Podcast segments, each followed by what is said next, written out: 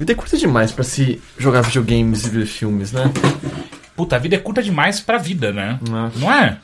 Vocês viram a foto que eu postei nesses dias no, da minha geladeira? Não. A vida é curta demais pra geladeira? Não, a gente foi no, no evento da Konami e. E daí, tipo, tava eu, a Nina, encontrei um amigo meu que trabalha no, no Gizmodo. E daí a gente tirou umas fotos no, no booth, na, Sim, naque- que sai naquela. as três fotinhas. É, naquela câmera. Como chama? Booth? Camera booth? É, camera booth, né? É, é, é. Vocês tiraram fotos. É, tipo, temático do, do Metal Gear, assim, daí aparecia, tipo, Diamond Dogs, não sei o que e tal. E daí a gente tava bebendo e ia lá de novo, ia de novo. Daí eu fiquei, tipo, voltei com várias, várias coisinhas de foto pra casa. E, e o mais engraçado é que esse meu amigo do Gizmodo, eu conheço ele há muito tempo, que é o Renan, Renan Lopes, ou Renão. É, só que a gente não tava se falando por, por motivos bestas, sabe? E daí, tipo, lá a gente meio que voltou a se falar e virou, tipo, best friends, sabe? E daí, e daí tipo, a gente saiu nas fotinhos lá com a Nina. É, e, e daí, tipo, eu cheguei em casa e colei na, na geladeira só pro, pro Gabriel ver que, tipo, é meu roommate. E o Gabriel também, tipo, é mega amigo dele e tal. E, e daí, tipo, de manhã eu voltei, no dia seguinte de manhã eu voltei na geladeira e tava escrito com uns... As é, letrinhas. é, umas, uns eminhas de letrinha que a gente tem na geladeira. Tava escrito, tipo, Kojimusas.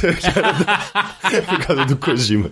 Mas sabe uma coisa que eu acho louca? É, Vocês têm isso de vocês terem perdido contato, às vezes, com amigos sem muito motivo e depois você toma, tipo, porra, por que, que eu parei de falar com esse cara? Sim, mesmo? ah, foi Ah, igual... vida só, né? igual a gente com- respondeu com na, na semana passada um e-mail sobre isso, ou É? semana retrasada, talvez no Mothership, é. Sobre isso? Era, o assunto era esse, eu acho que... Ah, normal, eu, não, eu falo com quase ninguém da faculdade. Não, eu digo, dia. parar ok, eu tô falando quando você retoma, não é estranho? Ah, eu não Parar sei, é normal. Eu não fiz isso ainda. Não? Tipo, todas as vezes que eu fiz foi um reencontro.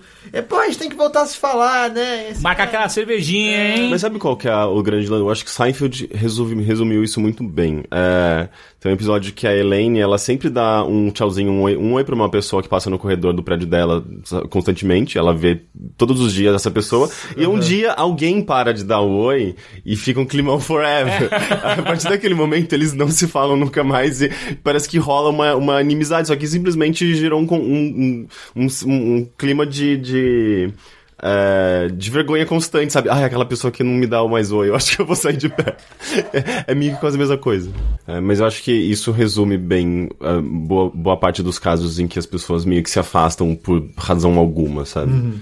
É isso aí, né? Eu não acho, eu acho, eu acho que seria estranho manter contato com todo mundo. Ah, não, É, não, não, não, é. não. Mas eu quero dizer, às vezes, quando você é, corta. É que, é que a minha pergunta inicial era, tipo, se vocês já tinham é, retomado. Não. Não. Só você agora, tipo. Ah, ma- mas pra mim é bem constante, sabe? Tipo, de. eh, de voltar a falar com alguém e, e- e meio que voltar a ter uma amizade. Uma amizade mais presente, sabe? Tipo, de. constante, assim, tipo, de se ver com uma certa frequência. Tipo, é meio comum. E eu acho que é normal isso, porque, tipo, a gente. As pessoas não são estáticas, as coisas não são estáticas e as coisas vão mudando e pessoas se é, aproximam, tipo- se afastam. Isso é tipo um remember de, de amizade? É, talvez. É tipo The Sims, sabe? Tipo, é, você vai perdendo os, pon- os pontinhos lá e depois você toma, sabe?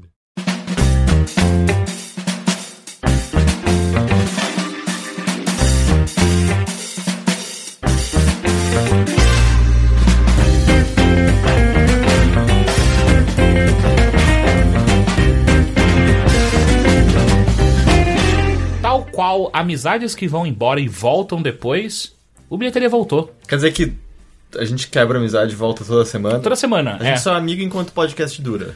Eu acho que sim. Depois a gente vira esquecido. É, e aí quando a gente retorna é sempre um retorno gostoso, sabe? Porra, cara, vocês voltaram, que legal. Por que, que a gente nunca foi assim antes? Pô, vamos marcar aquela breja, demorou. E Falou. aí a gente esquece Uhum. e aí só na semana seguinte. É. É. tipo uma reunião de 10 anos da escola toda semana. Vocês tiveram isso? Eu não. Eu queria ter Não. tido. Eu tive. Foi ano passado. Eu não sei quanto tempo faz que faz 10 anos que Eu acabei acho que eu ia beber muito Nossa, nessa eu reunião. Não lembro. É, então eu, eu perdi, eu esqueci a parte na escola em si, mas aí parte do pessoal que tava junto foi pra um bar depois, boa parte foi pra um bar depois, e aí alguém me ligou e aí eu fui pra lá. E foi, foi divertido, assim, foi, foi, foi curioso, assim, ver as mudanças de todo mundo.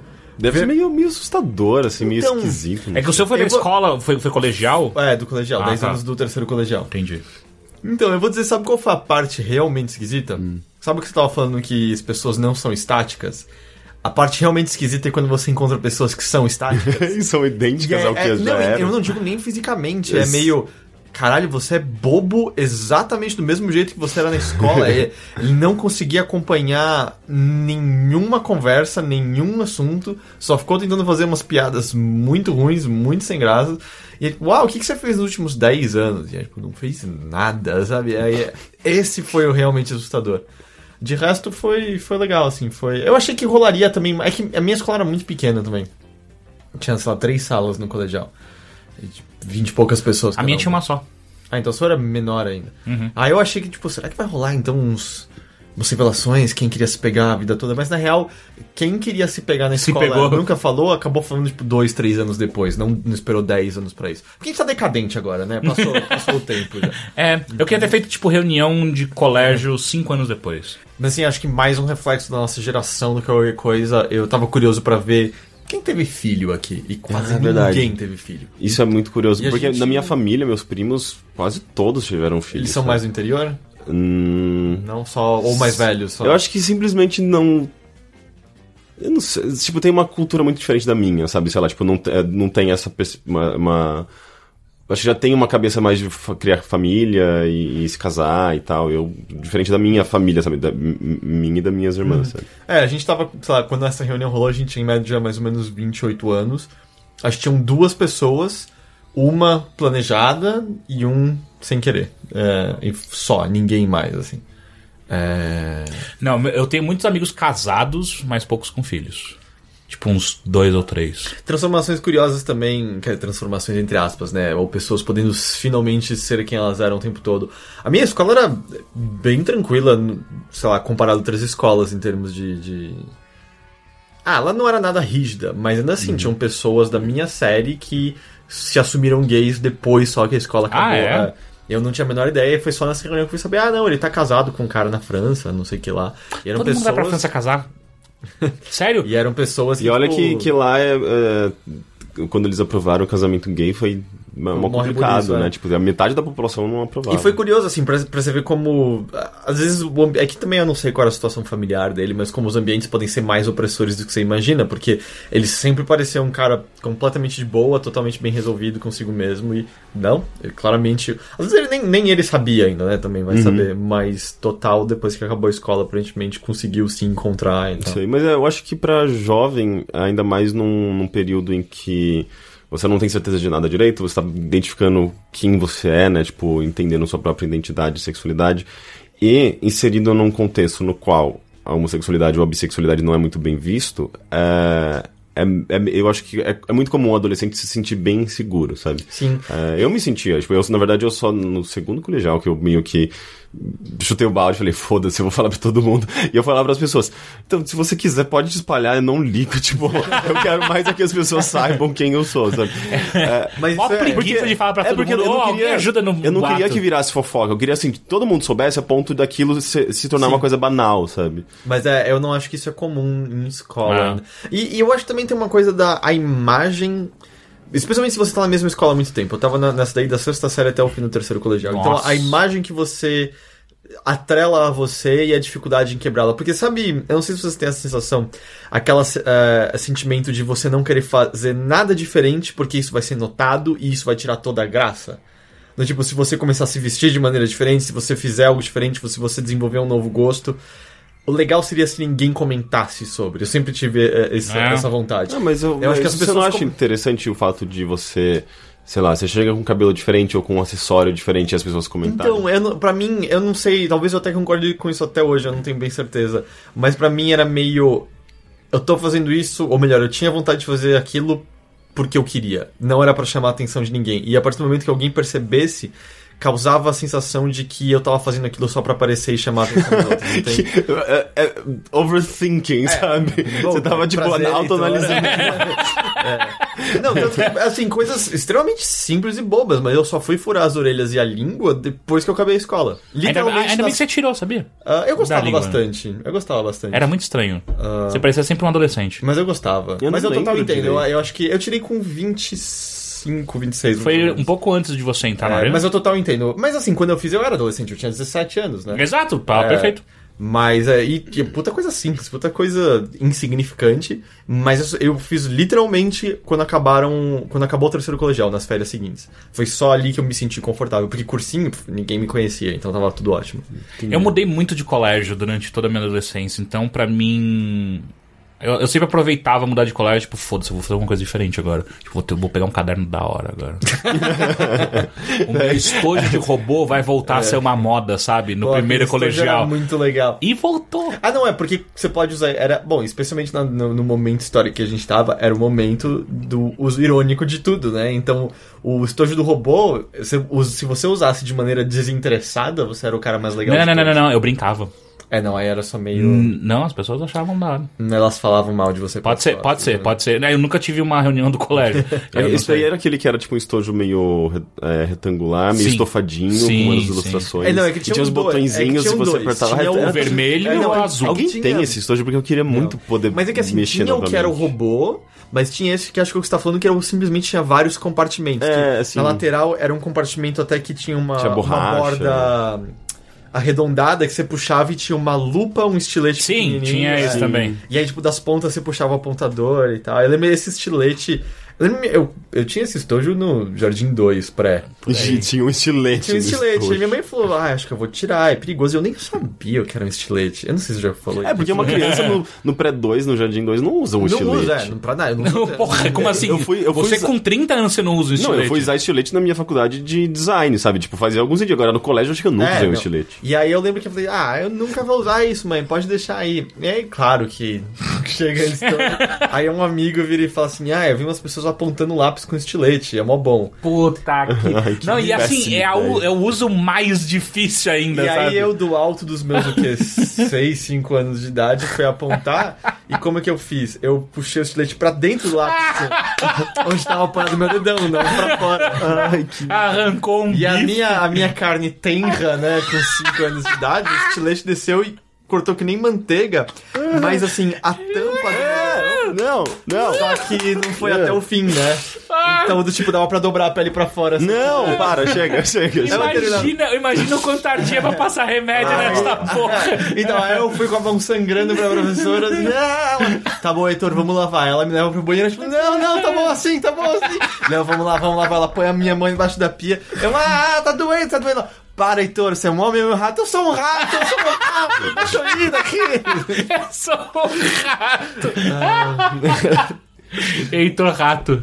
Eu, eu, eu- eu ainda tava aflito com a história, eu não tava Ah, essas conseguindo. Mas, não, de mas, nem, arrancar. mas foi de boa, nem cicatriz. Acho que Porra, eu- seis anos também, né, cara? É, eu, eu Ah, seis anos são... regenerei 30 dedões de lá As, as crianças são, são... eu Acho que tem um nível de regeneração maior, talvez. Cara, Porque a a- cicatriz a- que eu tenho aqui no meu braço, que ela é grande, ela tem o quê? Uns quatro dedos de cicatriz, que foi um acidente que eu tive, eu tinha quatro anos. Mas é Quando que é- eu é, cortei- depende da profundidade, né? Não, assim, mas quando eu cortei, essa cicatriz é até o meu cotovelo. Caramba. Então hoje em dia ela só tem quatro dedos, tipo, não é nada de cicatriz em comparação com o que eu tinha antes. É bizarro. E ela também não era onde ela é hoje, tipo, ela é quase do lado do meu braço. Antes ela ficava bem no centro do meu braço. É bizarro que eu tenho uma cicatriz meio na, na barriga, tipo, no canto. No cantinho. É pequenininha, só Ah, que tiraram um. nunca um soube de Foi onde uma ela noite que eu veio. acordei numa banheira de gelo. É, é tipo meio nível uh, órgãos vitais, sabe? E, e- Mas ela é pequenininha, só que tipo, eu nunca soube o que causou essa cicatriz. Isso é Tem, tem um negócio, né, que, tipo, a cada cinco anos você troca todas as células do seu corpo, né? São Algum- todas, todas. Eu sei que tem algum órgão que é, é muito rápido. Eu, quer dizer, Fígado. É o Não fígado, que é 24 horas? Sei lá, o fígado, o fígado eu sei que re- regenera bem pra caralho. Toda a informação que eu tinha disso eu vi no Waking Life, eu não lembro mais, e eu não sei se era confiável, então. É que- A cada sete anos, não é isso? É, alguma coisa assim, é, uma- um período... era, era bem cabalístico o número. a É, cada- essas coisas de, de, de dados que vêm de filmes, às vezes eu não sei se eu. Não, não, não, mas só que isso daí É, não, não é... confie. No- Porque, por exemplo, aquele, é, o 21 gramas, no final, tipo, eles falam, tipo, ah, 21 gramas é o peso da, da- do espírito saindo do seu corpo quando você morre. Ah, não, mas. Ah, ah. É, é- é meio que o pe- quando a pessoa morre, ela perde automaticamente 21 gramas. É, não, mas isso- É tipo, eu duvido Não, que isso ah, seja verdade. Não, não. É, só que é só ar saindo do É, corpo. É só isso. ok. Tem, tem... Mas o filme usa de maneira alegórica. O filme É, não é, acredita que é a alma saindo do. Sim, sim, mas é tipo. Era mais essas 21 gramas, informações- né? Que é um filme mó pesado sobre drogas. Não, não é sobre droga. Ah, ele tá um bem personagem calcado que... nisso. É? Não? Não, na verdade não, eu tô tentando lembrar qual. Não, não tem nem sequer um personagem que. Peraí, então eu tô confundindo com outro filme de drogas? Acho que sim. Outro filme 21 do, gramas do... é Benício Del Toro, é o ex-marido da Madonna, que eu esqueci o nome, Champagne. É, e Champagne. eu acho que a Naomi Ah, Watts. é, Não, não, é, é, não é. isso. Eu tô pensando no. Acho que é. Traffic? Pode ser, pode ser. Eu não- nunca assisti Traffic. É que eu acho que os dois saíram meio que, meio que ao mesmo tempo e a capa- as capas são parecidas. 21 gramas é, é um filme excelente. Traffic Ah, também. o- essa trilogia inteira é maravilhosa. É uma trilogia? Quê? É, o 21 gramas, Babel e o? Amor, Amores Perros. É, Amores Brutos, Eles em português. se passam no mesmo universo. Não, não, é só a estrutura que é a mesma. A... De Babel? Sim, é é a estrutura de vários personagens e como eles, E eles se meio, encontram. meio não cronológica. tal. É, não, é, não tem uma ligação É lógica Babel- da história, mas, mas a, a estrutura é do mesmo diretor e ele pensou, tipo, na mesma estrutura pros três filmes Entendi. diferentes. E são esses filmes incríveis. É, não, Babel- Eu esqueci o nome dele, é o Alejandro alguma coisa? Enfim, um... Santos. um- Não, Ale Alejandro. Ale Alejandro. Alejandro Santos, que me não tenha essa emoção. que me não tenha- Na minha bandana. Essas horas que eu fico triste que o microfone não pega a sua dancinha. É. Porra, bilheteria, né? Ô, Calma, não berra tanto assim. ah, a gente tá falando já. Eu berrei e depois bati palma, É, só pra ter certeza que a gente vai clipar esse, isso aqui. é, exato. Esse Não, aqui é, vai eu ser acho que já tinha clipado. clipado. Ah, uma coisa que eu, eu acho que a gente tem que falar, pedir desculpas pra quem. Caso você escute Mothership também, Ah, você não avisou no Mothership? não tem como, né? Não tem gravador em casa? E já tá no ar? Não. Dá pra gente fazer ainda. Dá pra gente fazer ainda. Mas caso você não tenha estado o, o aviso, ah, os primeiros, ah, se não me engano, são 20 minutos, mais ou menos 20, 30 minutos, ah, que a gente gravou errado. Tipo, a gente. Tava na configuração errada do É. microfone. Mas depois fica bom. Mas é muito engraçado, Dá pra ouvir quando ainda, fica né? bom, você, nossa, mudou um. Mas dá pra ouvir. Dá, dá, dá, dá, dá, é, dá. é muito potente os microfones do gravador em si. É, então. Enfim, esse é a bilheteria. Meu nome é Caio Teixeira. O meu é Heitor de Paula. Eu sou o Henrique Sampaio, eu esqueci que a gente não tinha se A apresentado. gente não tinha se apresentado até agora. E tem o quê? Tipo, 20 minutos de podcast? Sei lá, por aí. Sei, teve que fazer várias pausas. então. É. É. ah, Senhores, tudo bem com vocês? Tudo bem. Tudo Faz tempo que a gente não grava só nós três? Ou não? Foi... Ah, faz duas semanas. É, duas semanas. Eu gosto, eu gosto de periodicamente voltar, assim. É, é. É tipo voltar à sua casa, É. né? Você gosta de voltar pra minha casa. Eu gosto, gosto muito da sua casa. Inclusive, eu sinto faltas de, de- da sua mãe cozinhando pra gente. Inclusive, você tá com jogos meus de DS ainda, que você pegou na minha casa. Inclusive, Nossa, também. jogos de DS é uma coisa que eu tava querendo. Se bem que eu tenho tanta coisa pra jogar, mas eu queria jogar o Ocarina of Time, gente. Eu não te Nunca- emprestei o meu? Não. Da última vez que tava na minha É, casa? da vez que eu Não. saí de lá, vocês Eu- estavam eu- falando sobre Porque eu, exatamente eu me lembro isso. de emprestar um jogo pra cada um. O Teixeira levou o meu Phoenix Wright. Não foi, não foi Ah, não, eu? você levou o meu Phoenix Wright e o meu Shin Megami Tensei Tensei. 4. Você É. levou esses dois. É. E você não levou o meu Ocarina? Não. então você não levou nada, você só falou de É, levar eu e acho não que eu levou. só falei. Eu Ele não- levou sim, Ele cara. tá abandonadinho. Ele levou no Shin 3DS. Megami Tensei. Não, até parece. Eu jamais iria querer esse Bom, negócio. é, sei lá, é, eu na verdade eu só faço questão de voltar ao Phoenix Wright, Shin Megami não. Nossa, falando tipo em Ah, anime, eu tava eu saindo de casa e eu tava ouvindo como sempre as vozinhas japonesinhas lá das menininhas. E tipo, eu acho Que- Peraí, que? Como? Do quê? Você tá misturando na sua cabeça? não, cabeça, meu roommate ele assiste todos os magical Ah! os magical Porra! girls. Esse contexto é um pouco importante. Não, porque eu tava pegando o elevador, ouvindo as vozes de garotinhas japonesas na minha cabeça, como sempre. Isso Mas- explica muitas coisas da sua vida, saca? É, é tipo, é, é- é meio, é meio infernal, assim, eu já falei pro, pra ele, Gabriel, quando você vai assistir os desenhos, especificamente os das menininhas infernais japonesas, Ah. abaixa um pouco o volume, por favor. Esse é o é nome do anime? Não, assim, tipo, é um gênero, menininhas infernais japonesas. o nome Cara, do anime é o mas- gênero. ah, isso é muito. ah, Isso tá muito velho. porque É. Me lembra exatamente quando ela tava jogando Nintendinho e minha mãe ficava. Aí essa música só fica pipo, pipo. Mãe tem as É, nuances. é exatamente a mesma coisa. mas, é, mas é que eu não consigo definir de outra, outra forma, tipo, são umas menininhas muito, muito, muito fofinhas a ponto de elas serem tão fofinhas que elas são irritantes, assim, tipo, com aquelas vozinhas muito, muito fininhas e, e agudas. Eu- eu não entendo, elas parecem que elas estão imitando bebezinhas, sabe? Tipo, só que elas falam. É, é- eu não entendo cultura japonesa. E, e não entendo porque. Nossa, e isso, não- isso é mais um negócio. Estou velho. Desculpa, desculpa, mas assim, eu, eu não entendo que exista uma categoria inteira de animes de- sobre esses desenhos. E, e é- parece que é tudo sobre Mas isso não é, cotidiano. gar- não é Garotas Mágicas? É, Magical categoria? Girls, eu acho Mas que eu falei bastante diferença dentro disso. Garotas. O que, que é isso? Magical Girls é um gênero? É, do tipo, É tipo as Sailor garotas mágicas. É, eu acho que sim. Eu Sim, acho mas- que garotas mágicas de Rei Earth era isso que chamava? Isso, Rei Art, não é? Rei Earth. Ou, ou Sakura, Card- Sakura Card Captors. Sakura Card eu não sei se é. é? Ué, mas é a mesma coisa que Sailor Moon. Sailor Moon. O Sak- Sakura? Não, É, não, assim, é. Garotas Mágicas de Rei Earth era mais como Sakura. Como. como... Uh, Sailor Moon. Sailor Moon. Sailor Moon. Uh, lá se vai. Ah, eu, acho, eu acho que. eu acho que ah, um- o que caracteriza é meio que.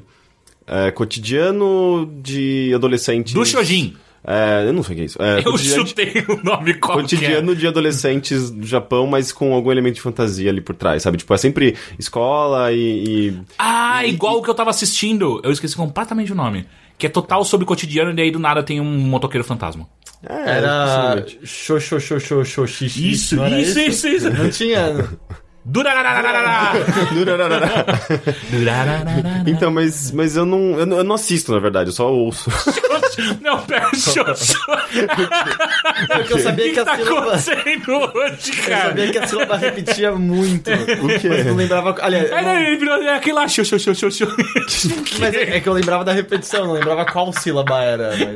Mas eu acho que eu acertei metade. assim. Por que o cara inventa um nome assim, sabe? Ah, mas acho que quer- Ah, o cara, puta, alguém, olha só como a gente tá com uma, eu, eu sempre tenho uma merda de memória. Alguém explicou o durarararará. Que era alguma coisa, algum som, uma onomo, ono- onomatopeia japonesa. Tipo, como assim? Que Acho que barulho. o barulho da moto é. Sei lá. Que coisa estranha. E, mas daí, tipo, o Gabriel tava. Na verdade, ele. Eu achei que era um anime. Era tipo uma música japonesa infinita que não terminava nunca. Daí eu falei, meu, que, que mal- maldição é essa que pairou sobre essa casa? Essa música infinita. Próximo passo é se você começar a rezar um Pai Nosso na frente dele. Não você tá é. muito velho. Não, é uma maldição. Não, mas japonesa era, era uma música, casa. era uma música muito, muito típica de, de. Parecia uma música de elevador japonesa que não acabava nunca. E eu achei que, tipo, que era uma daquelas cenas de anime que fica mos- mostrando, tipo, personagens fazendo várias coisas, mostrando, tipo, um período de. de- um período longo e as pessoas fazendo várias coisas cena diferentes. meio sabe? durante os créditos de tal É, pessoa viajou é. para o Oriente e passou cinco anos nas montanhas. Sim, sim, uma coisa meio assim. Só que, tipo, eu falei, nossa, essa cena tá longa, né? E daí, tipo, vinha umas vozinhas de vez em quando, mas a música continuava. Eu fui ver, ele tava vendo, tipo, um, um visual novel que ele baixou no PlayStation 3 ou 4, não Nossa, sei. ficava tocando a mesma música o tempo inteiro. É, era muito insuportável. E daí tinha uma cena muito bizarra. Ele falou, Henrique, vem ver isso. Daí eu fui ver, era tipo, era uma garota que tava jogando um jogo.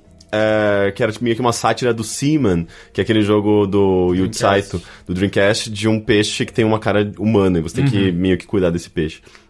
E, só que no, no jogo da garotinha, dentro do jogo que ele estava jogando, era uma lhama com cara de, de, de humano e tinha, tipo, os status, assim, do personagem, né? Tipo, fome, vida. E, a e, tipo, e, e ele tinha deixado numa, numa frase da garotinha que era é, estou entediada de jogar esse jogo chato.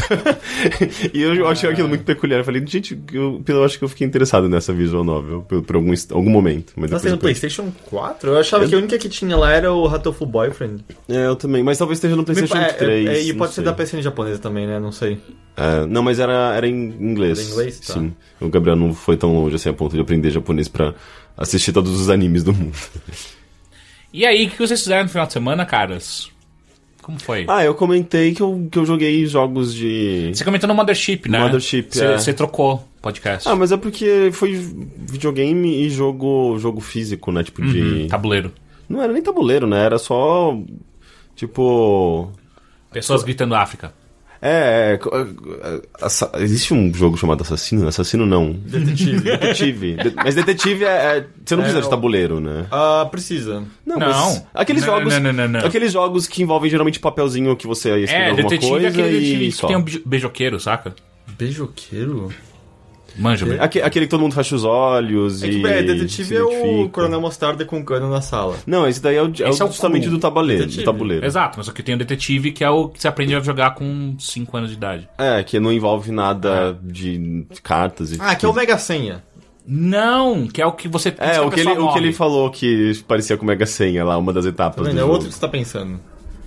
Então, mas, mas é Nossa, tipo... o que aconteceu hoje, cara? É tipo, é tipo aquele jogo que eu acho incrível, que você. Cada pessoa é, escreve num papelzinho o que a outra ela quer é. que seja e coloca na- um não coloca na testa do outro. Sim. E é muito divertido. Eu só nunca gostei da parte de lamber e colar na testa. Eu sempre acho desnecessariamente Ah, não precisa nojento. Segura só o papelzinho na frente, tá de Não, boa. dá, dá, pra, dá pra colar de Eu alguma sou forma. contra colar coisas no meu corpo, eu não gosto. Mas é divertidíssimo, é, é uma faz parte da não, piada. bem, eu acho o jogo mó legal. Eu vou segurar o papelzinho aqui na frente.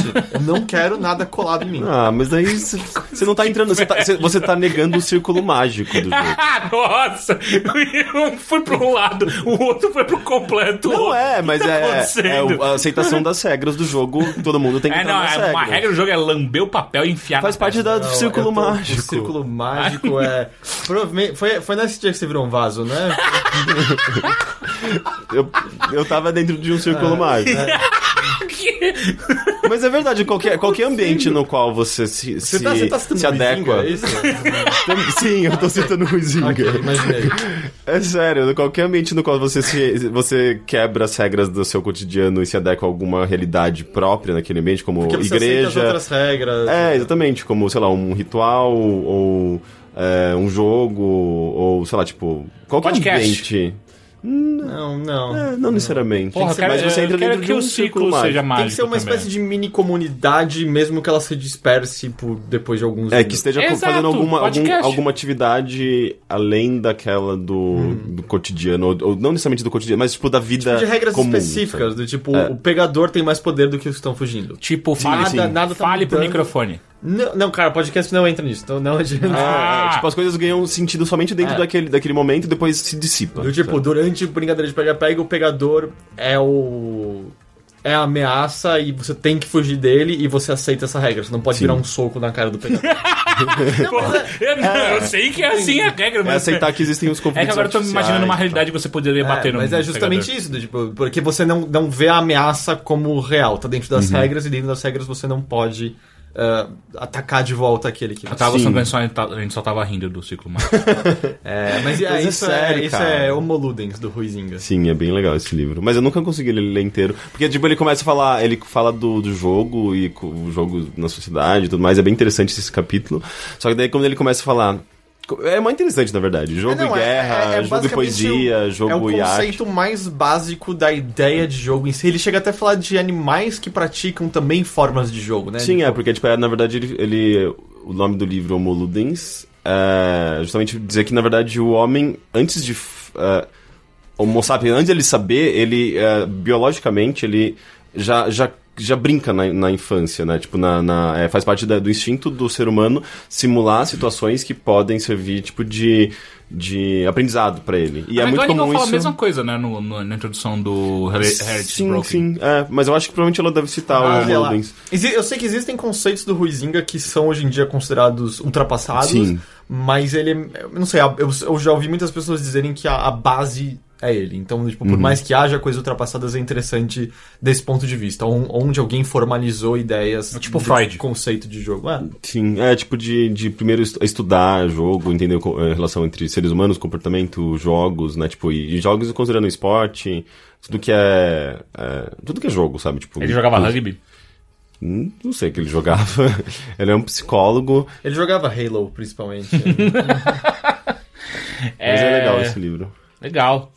Me fala, vocês têm assistido alguma coisa, lido... Heitor, tem lido, assistido... eu vi umas coisas bem legais. Hum, me fala. Não, mentira, uma, uma foi legal, outra não tanto. Hum. É, eu fui na, na, na cabine do novo filme do Hitman. Porra, Aí você sim. pode às vezes me falar, novo filme do Hitman? E Eu eu, nem lembrava vou compartilhar da sua surpresa, porque eu só soube que esse filme existia quando me convidaram pra cabine. Eu também não, não sabia que Eu tava acompanhando e em algum momento eu falei, porra, esse pai vai ser melhor que o outro. Não, Não quer dizer sei muita se- coisa. é, não, é, é bem fácil, mas mesmo assim. Eu é- não vi o primeiro. Eu não, não, Você não tenho- viu o primeiro? Não, Tem eu não que ver tenho o como primeiro. comparar. E também pra deixar claro, eu nem gosto de Hitman. Eu acho uma série chata. É, De jogo? Sim. Ah, É, mas eu, eu fui a essa altura, quando estiver ouvindo isso, ele já vai estar em cartaz. Ah, o filme, eu acho que ele se passa depois do primeiro. Todo o lance é que ele menciona o experimento científico que criou os agentes, né? Que é como, Uhum. como ele é, que são pessoas geneticamente modificadas para serem seres humanos superiores, mais ágeis, mais com melhor, mais inteligentes, tudo. melhor tempo de reação, etc, etc. Ah, só que o experimento foi destruído. Isso acontece no primeiro filme? Eu acho que sim. Eu lembro da Ciranda de espadas. Ele é basicamente o. The Witcher da, do. É, do mas- é, exato. Eles são, são os bruxos de- do, do, do século XXI. Ou do século XX, né? Que foi quando eles começaram. Mas aí o que acontece? Existe uma organização que eu acho que é chamado de sindicato, que é caracterizado por um cara que tá sempre numa sala de chroma key com um escrito sindicato no fundo. É tipo o vilão que passa o filme inteiro na sala de chroma key. É, eles descobriram uma maneira de encontrar o cientista que pode reativar o projeto dos agentes. Porque esse cientista foi para exílio e tal. E a chave para encontrar esse cientista é uma garota que acredita-se ser a, a filha dele. E ela, só que ela é uma garota muito difícil de, de ser encontrada. E essa é a premissa do filme. O Hitman, o, agente 47, tá indo atrás dela, e é claro que tem uma outra facção indo atrás dela. Esse lance de Hitman, Agente 47. O Agente 47 pra mim transforma ele num filme de comédia, sei lá. É porque ele é o 47 É, da Eu sei, mas de é, montagem. mas é porque, agentes. tipo, parece muito. Qualquer coisa que coloca na frente Agente 47 parece muito. É que acho que você tá pensando Pastelão. naquela paródia de James Bond. Agente que tinha- 86? 86? Talvez. Acho que era algo assim. né? Talvez. Eu E, não lembro. e por causa do. Que é muito bom. E por causa do, Ah, do, é. do É muito bom, Agente bom. bom era muito É o. Austin Powers. Austin É Powers. incrível, Austin Ah, Austin Powers é maravilhoso, mas esse nome era ridículo. Sabe que eu tava lendo um texto recente que. E é só aqui, né? A gente bom de câmera. Ah, é. Eu tava Brasil. lendo um texto recente que muito da mudança que James Bond teve que ter com Daniel Craig Hum. ah, se deve. Se deve é, Deveu? Se deveu? é que. co- Deveu-se? Deveu-se. é, deveu-se, é. Ah, tá acontecendo, cara? Ah, deu ruim aqui.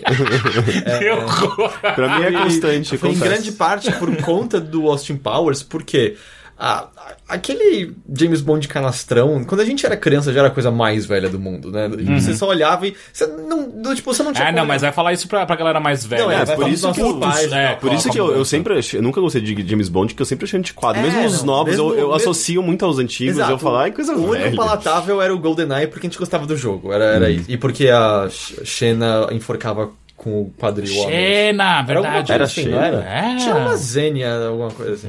Ah, é verdade. Mas, mas eu, é, eu lembro de quando eu conversei com meu pai falando assim: Ô pai, eu acho que o Sean Connery é uma porcaria de ator, viu? E ele, não, como assim? É o ícone da minha geração. E é só um escroto que bate em mulheres. Então, enfim. É, mas aí, tipo, essa imagem foi sendo carregada e aumentada, e aí, por conta da paródia de Austin Powers, ficou ainda mais evidente. Porque Austin Powers não tava fazendo muito além de Do que já é, né? externalizar a facetas que o próprio James Bond já tinha e, claro, enveredando pra comédia total. E aí, tipo, fazer um filme sério naquele tom ainda seria só muito ridículo. É tipo dar mais material pra um próximo é, é, Austin Powers. É, né? então, e aí, e foi a melhor decisão do mundo, né? Porque o, pelo menos, o- tudo bem que o Eu só não assisti o último. Quantum, of Solace não é muito bom, mas o Cassino Royale e o E o Skyfall são muito Skyfall. bons. Enfim, não tem nada a ver com o que eu tava falando isso. É, é porque o Não. Gente 47 é uma espécie de James Bond, quase, né? Ah, é, é meio esperado, né? Ainda. Enfim. Mas aí, o que, é- qual é a grande coisa do filme? A impressão que dá é que alguém olhou e falou: e se a gente fizesse cada grande cena desse filme como se fosse uma fase de videogame? Yes! E o resultado é. Às vezes é tão ruim que dá pra dar risada. Porque, por exemplo, existe uma cena que ele tá com essa garota e ele começa a treinar essa garota um pouco, porque ela claramente é especial e tal. E Mas ela nasceu num- especial ou ela foi modificada? Ah, spoilers. Ah, ok. É, ah, ele tá numa espécie de um hangar abandonado que. não- o filme não explica se é do Hitman, se não é. Mas ele do nada é invadido pelos oponentes. E aí ele começa a andar com a garota em volta e falando, tipo, presta atenção, ouça onde eles estão, me diz o posicionamento deles, que aí eu vou agir em torno disso. Então imagina uma fase de videogame com armadilhas espalhadas pelo cenário que você pode atrair bandidos para um lugar correto e apertar um botão. É isso essa cena inteira. Tipo, esqueceram de mim. É meio esqueceram de mim, é meio que uma, uma sala de predador de, de um jogo do Batman Arkham tal. Sim. É. Eu acho que esquece- esqueceram de mim vai ser insuperável quando se trata desse tipo De, armadilhas, lógica. né? Mas é muito engraçado porque assim, ele para com ela, tem um botão vermelho gigante, ele fala, ouça ela. "Hã? Agora, aí ele aperta um botão e.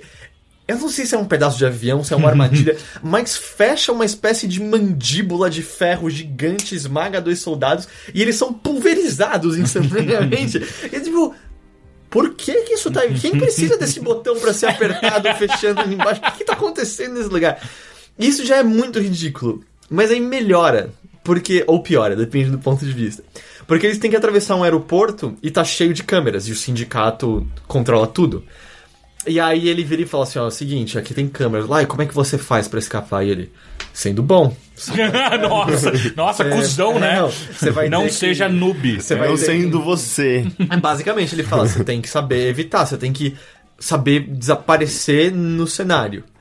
É, e agora vai. Diálogo. E é, não, Não, e aí imagina que da hora, ela bota um capuz e sai andando com a mão fechada como se fosse um padre, sabe? é, não, o Gustavo no diálogo é muito bom. Teve uma crítica que disse que todos os diálogos parece que foram jogados no Google Translator e escrito. porque os diálogos são muito ruins. Todos os frases de impacto não fazem muito sentido. Mas aí, é, e ela, ele, ele vira meio que o Batman, porque ela vira de costas, volta e ele sumiu. e ela, ok, eu tenho que sentir. Ela começa a sentir a presença das câmeras pra passar despercebido. O cinema ria alto nessa cena. porque eram coisas do tipo. Começa com um surfista chegando, sei lá. E ela começa a andar atrás da prancha gigante dele. Assim, ah, de boa, você tá usando o ponto cego atrás da prancha. De repente passa um, um velhinho naqueles carrinhos de, de, de aeroporto com as malas. O carrinho passa do lado dela devagarinho, a cena corta e ela tá com uma carinha assim de quem soltou o pão e tá disfarçando sentada atrás do carrinho, sabe? indo junto com ele, indo junto com ele embora, assim, no É pra ser engraçado essa Então, eu cena? não sei. Eu sei que eu ri muito. E aí, pra melhorar, sabe aquelas esteiras retas que é como se fosse dos Jetsons? ah, que é só pra ir pra frente e pra trás mesmo? Ela tá indo numa esteira, só que ela tá vindo numa câmera. E aí, de repente, corta pra cima da câmera, e aí tá só um grupo de pessoas passando na esteira oposta a ela, e ela não está lá. Onde ela foi parar. E aí mostra o, o ângulo dela, e ela tá andando pra trás em cima da esteira e ficando parada no mesmo lugar o tempo todo. E tipo, você começa a rir muito, porque parece a Pantera Cor-de-Rosa, sabe, nesse momento. Ou parece o Mr. Mr. Bean do aeroporto, não entendendo por que, que ele não tá indo pra esteira. sabe? Ela, ela, ela podia simplesmente deitar no chão. Ia, passar, ia passar reto, assim, tipo, ninguém ia perceber. É, muito cômico, é muito cômico. Ah, pra ser justo, assim, algumas cenas de ação, e ênfase em algumas, não todas, são até que legais.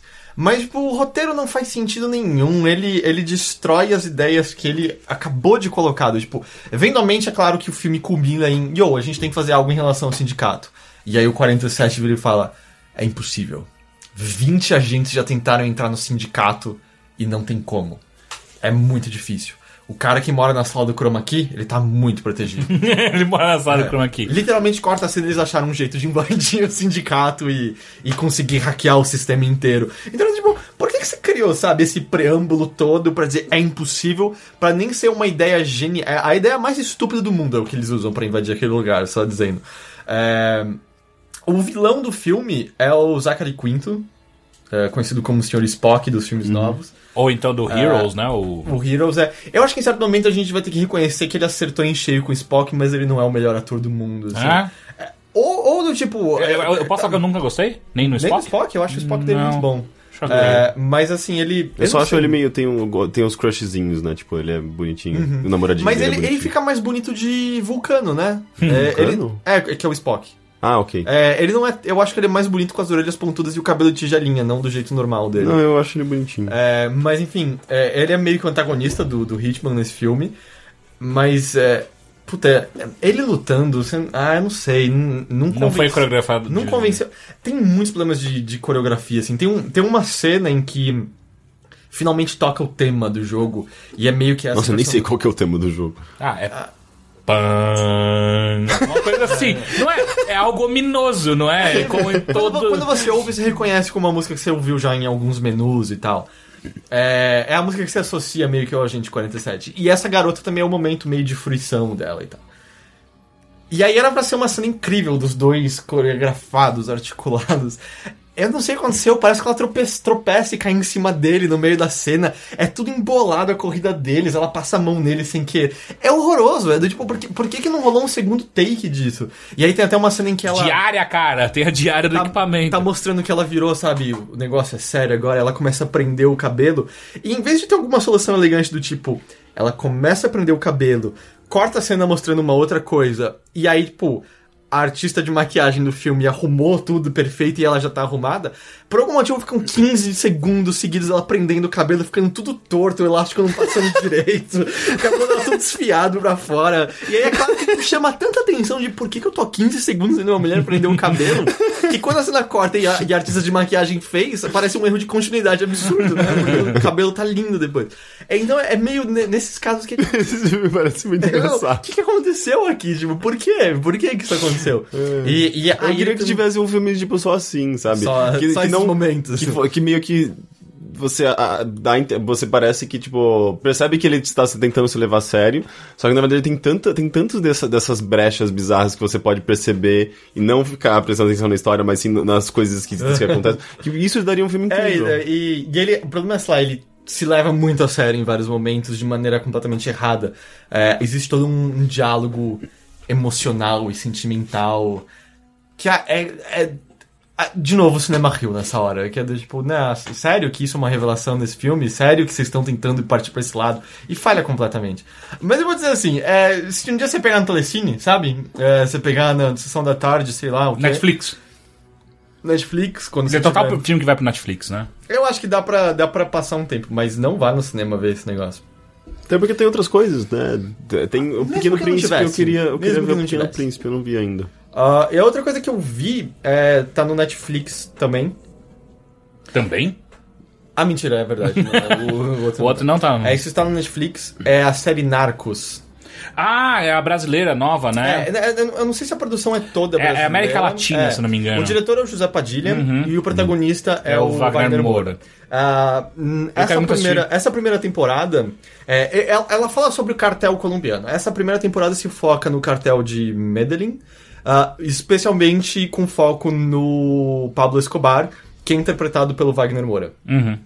E é uma história contada tanto assim, conta tanto o lado. Vamos dizer, tem tanto o Wagner Moura como o Pablo Escobar subindo, descobrindo a cocaína e se tornando o, o senhor das drogas máximo. Tipo, Tem várias coisas da vida dele que eu não tinha a menor ideia. Tipo, ele, ele entrou na carreira política, por exemplo. Ah, é? Não sabia disso. É bem, é bem legal. E o lance, é assim, tem várias coisas que você olha e fala. Ah, não, vai se ferrar, vai. Agora, agora vocês exageraram só pra deixar a série emocionante. Aí você pesquisa e Pablo Escobar fez aquilo, tá ligado? É, é insano as coisas que ele fez. Ele era um monstro, tipo, é, é absurdo.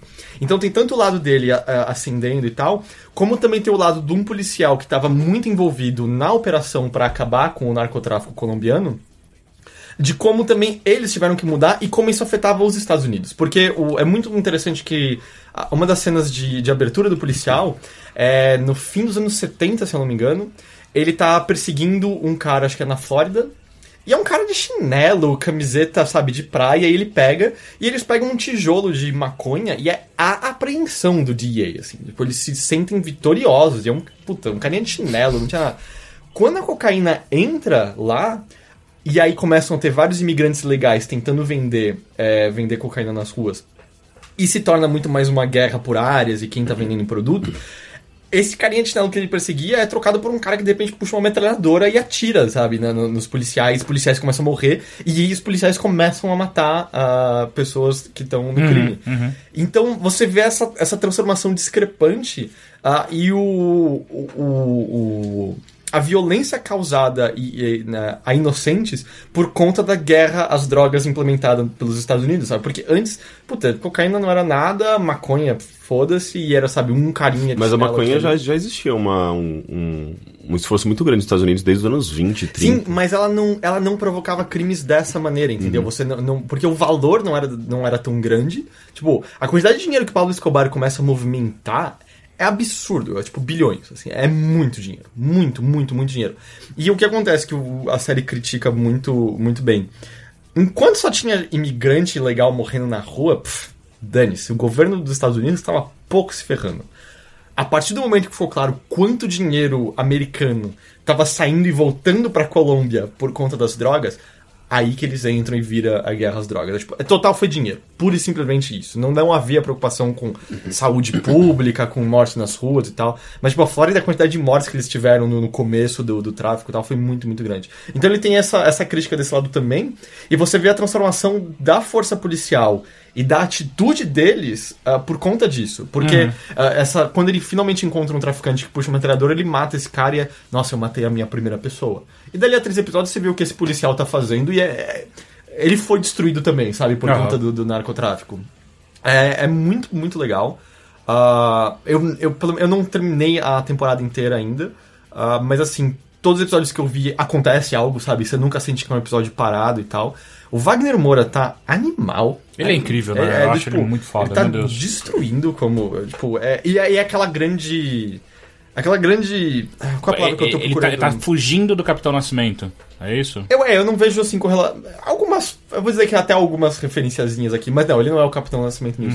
Não, eu queria dizer, não é a dualidade, é a, às vezes o desconforto que você sente porque você às vezes acaba até torcendo pro personagem de Ah, tão, sim, que ele sim. é, tão legal que ele é. Mas ele tá interpretando o Pablo Escobar, que foi um, um cara horrível, é horroroso. assim, a quantidade de pessoas inocentes que morreram por conta dele e o estrago que ele causou à Colômbia. Não, é, a sociedade inteira, né? é, é absurdo. assim. A Colômbia foi, foi um lugar muito, muito arrasado por conta da, da, da, da- da- do narcotráfico local lá. Mas, mas é uma série bem legal, bem legal. É, vai haver uma segunda temporada, tá? Não- é, eu não sei. é, isso me deixa um pouco, talvez, com o pé atrás, eu não sei. Porque é, nasceu como um filme, isso, aparentemente, e virou então, um seriado. eu lembro, é, eu lembro que ia ser um filme da HBO. alguma coisa E aí assim, meio que não virou um seriado porque tinha muita coisa. Eu não sei se haver uma segunda temporada começa às vezes a diluir um pouco demais, porque ficou muito claro que eu conheço muito pouco da história do narcotráfico colombiano. Eu não sei o que, que veio depois do cartel de Medellín, sabe? Uhum. Porque fica é aquela história que todo mundo sabe. Não, não adianta você matar o traficante. Outro cara vai assumir o lugar em seguida. Então o problema é muito mais enraizado na sociedade do que isso. Mas então eu não sei direito como eles vão explorar isso à frente, mas eu acho que vale muito a pena dar uma assistida. A, a, a estrutura tá muito legal, sabe? A narração da história tá, tá muito boa. Eu, eu tô gostando bastante. Legal. Henrique, Oi. tudo bem? Você tem alguma coisa pra falar pra gente? Eu não tenho feito muita coisa, tipo. Não, quem Não. comeu todo aquele bolo de ontem? Você tem algo pra falar pra gente? Bolo? Eu tô vendo, eu tô vendo essa É. sua cinturinha aí, viu? Pior que todo dia, eu, eu- quando eu- passo numa rua. Sei lá, geralmente quando eu venho pra cá, é, eu desço no, no- na estação República. E, tipo, eu sempre no caminho de casa eu passo no- numa loja daquele, aqueles doces muito baratinhos. de- Bombonier também chamada. Bombonier, sim. Mas é que, tipo, não é. é, A gente pode optar pelo, pelo chocolate industrializado, aquela coisa que, tipo, tem uma marca e tudo mais. E tem aquele, tipo, aqueles docinhos fuleiras que são incríveis, mas eles são, tipo, muito baratinhos. Você não sabe que porra é aquela que eles enfiam ali. E, tipo, eu tô comprando muito disso, cara. Eu tenho que parar. mas eu, eu assisti uns filmes no Netflix recentemente. Eu assisti uns filmes de ficção científica, mas faz um tempo. E eu tenho. Eu percebo que eu tenho uma dificuldade muito grande de comentar sobre alguma coisa que eu já vi fa- faz algumas semanas. E Ah. talvez filmes também que não tenham me marcado muito, então... Mas eu assisti o é, Ex, Mach, Ex, Ex Machina. Ex Ah, Machina. Eu assisti também. Eu quero muito ver. Tá disponível aonde atualmente? iTunes. Eu gostei muito do Deus... Olha, Deus, eu sempre penso em Deus. Ex Machina. Da Ex Machina, eu acho que mais... O roteiro dele é muito bom, ele faz uma, uma, uma, uma associação interessante entre inteligência artificial e Google, os sistemas de buscas. Ah, e é meio que... ah, A história é basicamente tipo um programador que trabalha numa, numa empresa como se fosse o Google. Ele ganha meio que uma um concurso esta- estabelecido internamente mesmo dentro da, da É empresa. engraçado porque você fala qual- Google e eu sempre senti como se fosse Facebook. Pode ser, as duas. É porque é diferente, porque o Facebook ele tem claramente um personagem central, né? Que é o Mark Zuckerberg. Enquanto no Google são do- duas pessoas, pelo menos, né? que- Não, é mas eu pior? não acho, eu não acho que é uma. Não, não, não tô falando que é pior ou melhor. Quem a gente vai ter que derrubar. É que, não- é, é que não é pior ou melhor, é porque quando você olha pro Mark Zuckerberg, ele me parece fazer muito mais sentido com o personagem que é o. Eu não o- acho que o ele. Ex Eu não acho nem que é uma referência ao Google ou Facebook independente. É, tipo, é, é uma, é uma empresa grande de, De tecnologia informação. do- sabe? do- Que controla a informação de alguma É forma. Arquétipo de, É, da de- maneira dessas- como dessas toda a nossa informação é controlada por Sim, empresa. Eu nunca nem associo, inclusive, o vilão com o Mark Zuckerberg. Ele não é assim, vilão? É, o vilão, vai. Ele não é vilão. Enfim, voltando ao roteiro. é, você tem, tipo, esse, tem esse protagonista que ele ganha esse concurso interno da empresa, é, estabelecido pelo próprio CEO da empresa, que é um cara que se isolou numa casa no meio do mato, assim, tipo, super inacessível, é, porque ele estava desenvolvendo uma tecnologia de inteligência, artificial e ele queria escolher alguém da própria empresa, um programador que fosse muito foda, alguém que entendesse de lógica e tal, pra testar essa tecnologia. E ele fez esse concurso e esse cara ganha. E ele vai parar nessa casa no meio do nada, no meio do mato.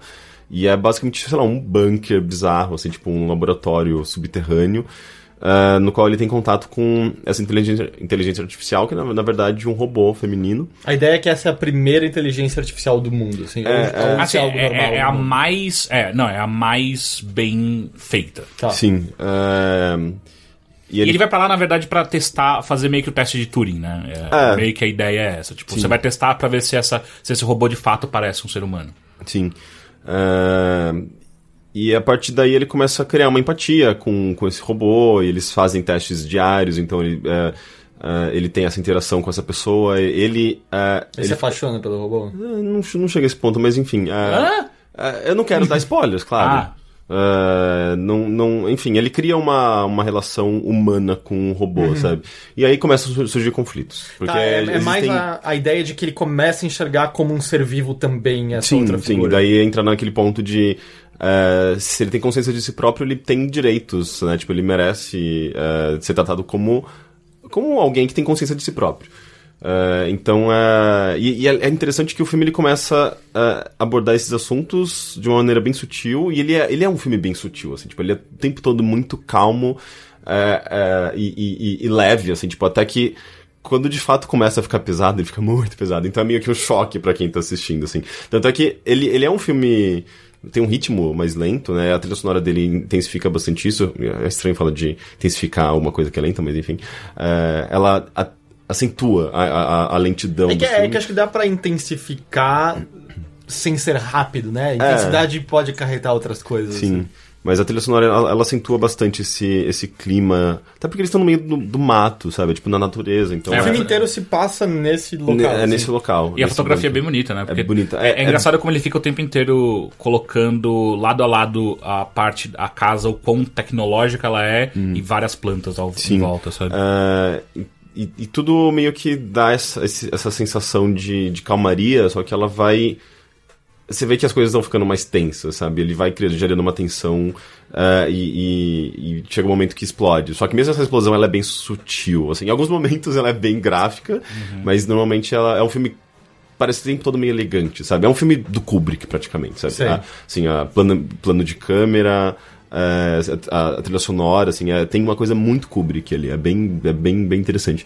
É, E a mas- casa é muito geométrica, né? Sim. Então isso faz com que os planos de câmera é, causem um- uma sensação muito de. de a- a- que, que fica entre cla- claustrofóbica e ao mesmo tempo ah, consegue dar uma, uma tensão muito, muito boa. Sim, sim, é não, é bem isso. É, mas ao mesmo tempo, eu- não sei, tipo, o, meio do filme, ele tava. Parece que ele não tava conseguindo lidar com esse equilíbrio, assim, tava tem- tão, tão lento que eu comecei, tipo, dar umas, sabe, umas, Pescada. umas pescadas, assim. Tanto é que, tipo, né, quando surgiram momentos mais tensos, eu acordei e foi meio que contínuo, sabe? Meio que o filme parece que precisava daquela injeção de, de, de conflito ali no meio. É, mas é interessante, é muito legal a, a, a maneira como ele trata do assunto, porque ele não, ele não tenta parecer simplesmente um filme de ficção científica, assim, ele é bem humano, ele é bem mais pé no chão, assim, meio, meio realista. É, eles não ficam vomitando dados o tempo inteiro. É, é. É, Acho que é mais o, o problema filosófico Uhum. Sim, de caso sim, sim. cheguemos a Inclusive, criar eles têm várias assim. discussões sobre isso, né? Sim. É, eu fico. Até seria talvez interessante uma comparação. Vocês já ouviram falar de um episódio de Star Trek, a nova geração? Eu acho que se chama O Peso de um Homem. Não. É, ele foi um dos episódios, assim, eu não lembro agora se foi um muito premiado ou foi um dos primeiros a chamar atenção e concorrer aos prêmios. Que toda a problemática dele é justamente. Existe um Android no nova geração, o, O Data. O, o Data. E existe um cara da federação que quer estudar o Data, porque o, o, o cientista que construiu o Data foi para exílio e ninguém, ninguém atualmente, naquele momento, tem capacidade científica de construir um novo Android como aquele. Ninguém sabe como aquele cientista conseguiu. E aí o que esse cara da federação quer é desmontar o Data para entender como ele funciona e quem sabe criar novos. Eu acho que você já, já falou desse Acho que episódio. é. E o lance é que o Data fala, mas você não tem capacidade de me reconstruir depois e eu posso morrer no processo. Uhum. E aí o, o episódio todo é um embate de o Data é uma possessão da federação e, portanto, ele pode ser desmontado por mais que ele esteja dizendo que não quer, Uhum. ou ele é um ente é, com livre-arbítrio, com ele é um ente próprio, Que não pode e ser morto. consequentemente ele decide o que vai acontecer Aham. com ele. E é é uma discussão ferrada, fodida, e, e como todos os bons episódios de Star Trek, é mais a filosofia e não a ficção científica Uhum. que importa ali. tá? É, ele tem muito disso, mas. Eu acho que ele falha no final. Eu não gostei do final. Eu achei bem, bem fraco. O Rick não parece lembrado Não, do final. eu, eu gosto do final. Ele tem um final muito parecido com o final ah, daquele filme com a Scarlett Johansson, Qual? Que ela é meio que um alienígena, Eu não sabe? vi esse filme, é o... Sim. ah, muito o. Under the Skin? É, Under the Skin. Se bem que é, soa, assim, é meio que na minha cabeça tem alguma, parece que tem uma, alguma relação, mas não necessariamente. É que é, é meio. é, ele não tem uma. Não é um final positivo pro- pros personagens, digamos.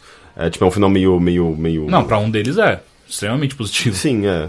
É, mas é tipo, é, é, é- e ele fica em aberto, né? Tipo, ele simplesmente dá um glimpse de, de possibilidades, assim, tipo, ele, ele gera. Você fica pensando, ah, tá, e a, a partir de agora, o que vai acontecer? Ele, ele é, é aberto, sabe? Tipo, ele não, não chega. Coisas são, são concluídas. é, é, e, e- sei lá, tipo, você. O resto você imagina, você, com- você conclui. É, eu sei, eu, eu- e assim, normalmente é, eu entendo, eu, eu até gosto de alguns finais que deixam completamente aberto, você imagina o resto da história por aí vai. É que eu acho que ele é tão calcado numa filosofia tão interessante sobre o que, que é ser humano, o que, que é pensar, o que, que é ser uma pessoa só, que chega no final e ele meio que fala: "Hum, foda-se. Essa discussão toda, essa discussão toda não importa no final. Não, eu acho que na verdade não. Você- Não importa porque do jeito que acaba, é. Foda-se, sabe? Tipo, não importa, não importa o que, o que teve de discussão antes. Mas tem uma questão toda, toda- sobre liberdade, sobre. Sim. ah, inclusive humanidade, né? Porque você fica pensando o que é humanidade. Você, você imagina uma. Você espera uma coisa de um personagem e de repente você vê outra, sabe? É muito foda discutir final de filme sem, sem entrar em spoiler. Eu Uhum. Sim. não gosto de fazer isso. Mas ah, eu, eu, acho, eu gostei, eu achei interessante. Enfim, eu gosto do filme inteiro, acho incrível. é, Eu acho que a, a- ajuda muito a, inter- a interpretação do, do, entre aspas, vilão. Eu gosto muito daquele ator. Que é o CEO da, da, É, da empresa. Eu gosto né? É. muito daquele ator. Porra, ele, e ele sempre. E ele tem também aquela, aquela maldição de ser sempre é, coadjuvante, né? Ele sempre vai ser um coadjuvante. Eu nem não lembro que- direito quem que é. Eu, tanto é que depois eu, eu até fui procurar pra saber. Não, não, não lembrei de outros filmes que ele fez, mas eu acho ele bem bonitão nesse filme, pelo menos Ah. ele tá. Enfim, é um bom filme. É um Sim, e um outro filme que eu assisti no Netflix, mas assim, só pra me ligar no tema, já que eu tô falando de ficção científica, é um filme que eu nem. Como se fala isso? Advantageous? Advantageous. Acho que o primeiro tá mais É, Advantageous. É, é um filme, se eu não me engano, eu acho que ele é Estados Unidos, uma produção dos Estados Unidos, Coreia. É, e é um filme de uma diretora. é, e é interessante que ele é, ele é uma ficção científica bem. Em termos de roteiro, interessante, só que não é um filme muito bom. Ele tá no Netflix, inclusive. É, é- é sobre uma mulher que ela trabalha numa empresa de ah, cirurgias plásticas e genética e ah, isso se passa no futuro, então é meio que existem umas propostas mais, mais radicais de você rejuvenescer seu corpo, sua, sua, identi sua identidade, sua aparência. Só que ela em si, eh, embora ela seja tipo, uma, uma, uma mulher bonita, inclusive ela é uma coreana também, eh, ela, de acordo com a empresa, ela não transmite mais essa jovialidade que a empresa gostaria de transmitir e ela vai ser demitida pra, justamente é, pra, pra, eh, e ela seria se não fosse demitida ela seria esse, essa, esse porta-voz essa, essa represent, eh, a representação dessa nova tecnologia que é basicamente você trocar de corpo para se tornar mais jovem. É meio que tudo é transmitido todo o seu, a sua Consciência. é a sua consciência e a sua personalidade é transmitida para um corpo de uma pessoa mais jovem eh, desde que você aceite essa mudança radical né? Tipo você praticamente deixa de ser você muda completamente o seu corpo, né? Tipo, a sua aparência, eh, mas a sua personalidade seria transmitida, pro, seria transferida pro, pro corpo de uma outra pessoa. Que eu não me lembro exatamente de onde eles tiram esses corpos, esses corpos mas enfim. Não sei se foram pessoas que morreram, enfim. eh, e, e, e ela meio que ela, ela aceita se submeter a essa, esse processo de, para se tornar mais jovem, é, justamente porque ela tá numa situação muito difícil da vida dela e ela fala, não, eu aceito, eu quero me tornar mais jovem e para manter meu emprego, sabe? Então tem uma, uma coisa sobre as dificuldades da vida da, num, num, num, cenário meio, meio co- economicamente instável e, e essa coisa da, da aparência, da, da, da sociedade necessidade de você cobrar... parecer sempre jovem É, é, tá tipo, essa cobrança da sociedade, de empresas, da sua imagem perante o público, sabe? É a mesma premissa daquele Dumplings, que ela começa a comer os bolinhos feitos com fetos pra poder rejuvenescer. Hum, é verdade, eu me lembro que você comentou. É, mas é, é interessante, a pre- premissa do filme é, é legal, ele tem umas cenas bonitas, mas. é, às vezes soa. Parece que você não sabe pra onde ele tá indo, ele tem umas coisas, uns flashbacks meio, des- meio desnecessários, a estrutura dele não é muito boa, assim. Tanto é que é outro filme que eu fiquei meio. Eu acho que esse eu fiquei com mais sono ainda do que o outro, eu acho que eu cochilei de verdade no meio. É, e- e... E eu não sei, assim, tipo, parece que ele parou no, parou no, no meio, assim, a premissa era muito boa, a- tinha um potencial interessante, mas a maneira como ele é executado e, e, tipo, e a, a criação desses personagens é meio exagerada demais, sabe? Parece que ele fica enfiando a mulher num buraco, quando na verdade no começo ela parecia uma pessoa super bem sucedida e bem resolvida, mas ela tá sempre, tipo, na merda, sabe? Uhum. E é meio que, oh, não sei se, se chega tanto assim, não, você não tá transformando é, é, em algo acreditável, sabe, essa, essa situação. Uh, e é tudo meio drama demais, assim, sabe? Muito dramalhão. Eu não sei se eu gostei. Mas foi isso. Hum, eu lembrei de algo. Hum. É... Eu vi Primer. Você assistiu já? Primer? Ah, eu quero muito ver esse filme. Peraí, qual que é o Primer? um então, eu acho que que eu não- Primer, o Nix mencionou quando eu tava aqui, porque um filme de ficção que você tinha visto Teixeira era baseado em Primer. O. Que os caras viam eles mesmos. Aham. É, é basicamente, Puta que tipo, pariu. ele é considerado um dos filmes de ficção científica mais cabeçudos, É. juntamente com, a- com o outro desse mesmo diretor, que é o... uh, Que é o Color... Upstream. Upstream Color. É, então, o Upstream tá no Netflix brasileiro, eu Ah, acho. Eu, eu tenho umas vezes que eu já vi no Netflix. Ah, eu- o eu gosto Primer muito. eu vi no americano, não sei se tem no brasileiro. Posso falar dele rapidinho? Pode. Se é que eu tô dá tentando pra lembrar falar. o que eu falei. É, não, é só dizer assim, é muito bom. É muito, muito bom. É, e o lance, assim, a história dele, tipo, a- o roteiro, a ideia por trás é, é por si só muito legal. Mas a história é transmitida de uma maneira muito interessante e é uma, é uma, é uma direção e, e a dinâmica do roteiro são incríveis, porque o filme praticamente inteiro, tá? Praticamente são dois personagens conversando. Praticamente inteiro. Ah, o filme custou 7 mil dólares.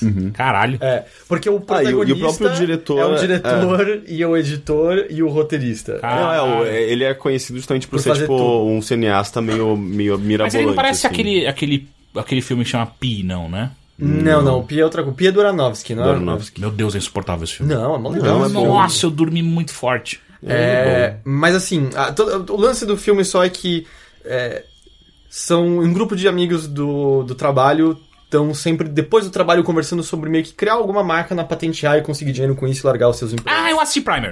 Você assistiu o Primer? Porra, sim! E aí, Ah, eventualmente, lembrei, eles estão caralho. criando uma máquina cujo propósito não importa agora. Só que eles criam e aí eles percebem que a máquina é capaz de outras coisas além daquilo que eles inicialmente previam. E é a partir daí que a história se desenrola. Eu não quero falar nada além disso. Mas, cara, a maneira como, assim, nunca é cansativo e existe uma naturalidade gostosa nos diálogos, assim, personagens se interrompem, sabe? Do, tipo, como se fosse uma conversa normal numa, numa mesa de almoço, por exemplo, em que às vezes você erra a pausa da outra pessoa e fala um pouco em cima dela, e às vezes é confuso e você não ouve coisas direito, mas é completamente proposital. E, a maneira como tudo vai crescendo e, e como eles explicam os eventos. Eu total acho que é um filme que você tem que ver uma segunda vez para as coisas ficarem claras. E mesmo então eu fui ler umas, umas explicações na internet para pegar as nuances de alguns pontos a mais. Mas é extremamente inteligente, é, é extremamente bem arquitetado.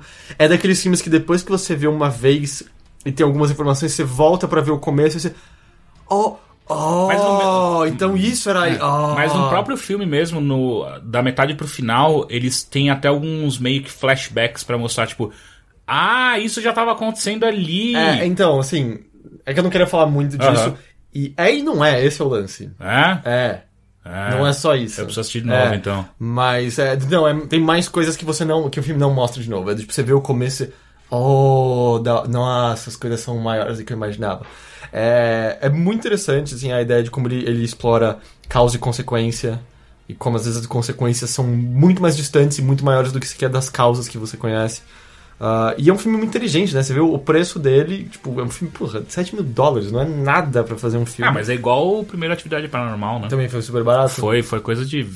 Não foi 7, mas acho que foi 20 mil E do dólares. tipo, sabe, conseguir criar algo inteligente. é, me, me parece muito quase a, a- forma bruta da arte cinematográfica, sabe? Tipo, vamos fazer t- takes inteligentes, diálogos inteligentes, personagens interessantes. Vamos aglomerar isso com uma edição que faça sentido e, bom, a gente tem um produto incrível em mãos. É muito bom, muito, muito, muito bom. Eu não lembro o nome desse diretor, mas ele é, ele é bem interessante. Tipo, ele, ele tem um quê de Miranda July, assim, que é uma, uma artista americana também que, que geralmente faz uns filmes muito inteligentes e bem de baixo orçamento. E ela também interpreta e, e faz outras coisas, sabe? Tipo, ele tem o quê? Dois, dois filmes, eu acho.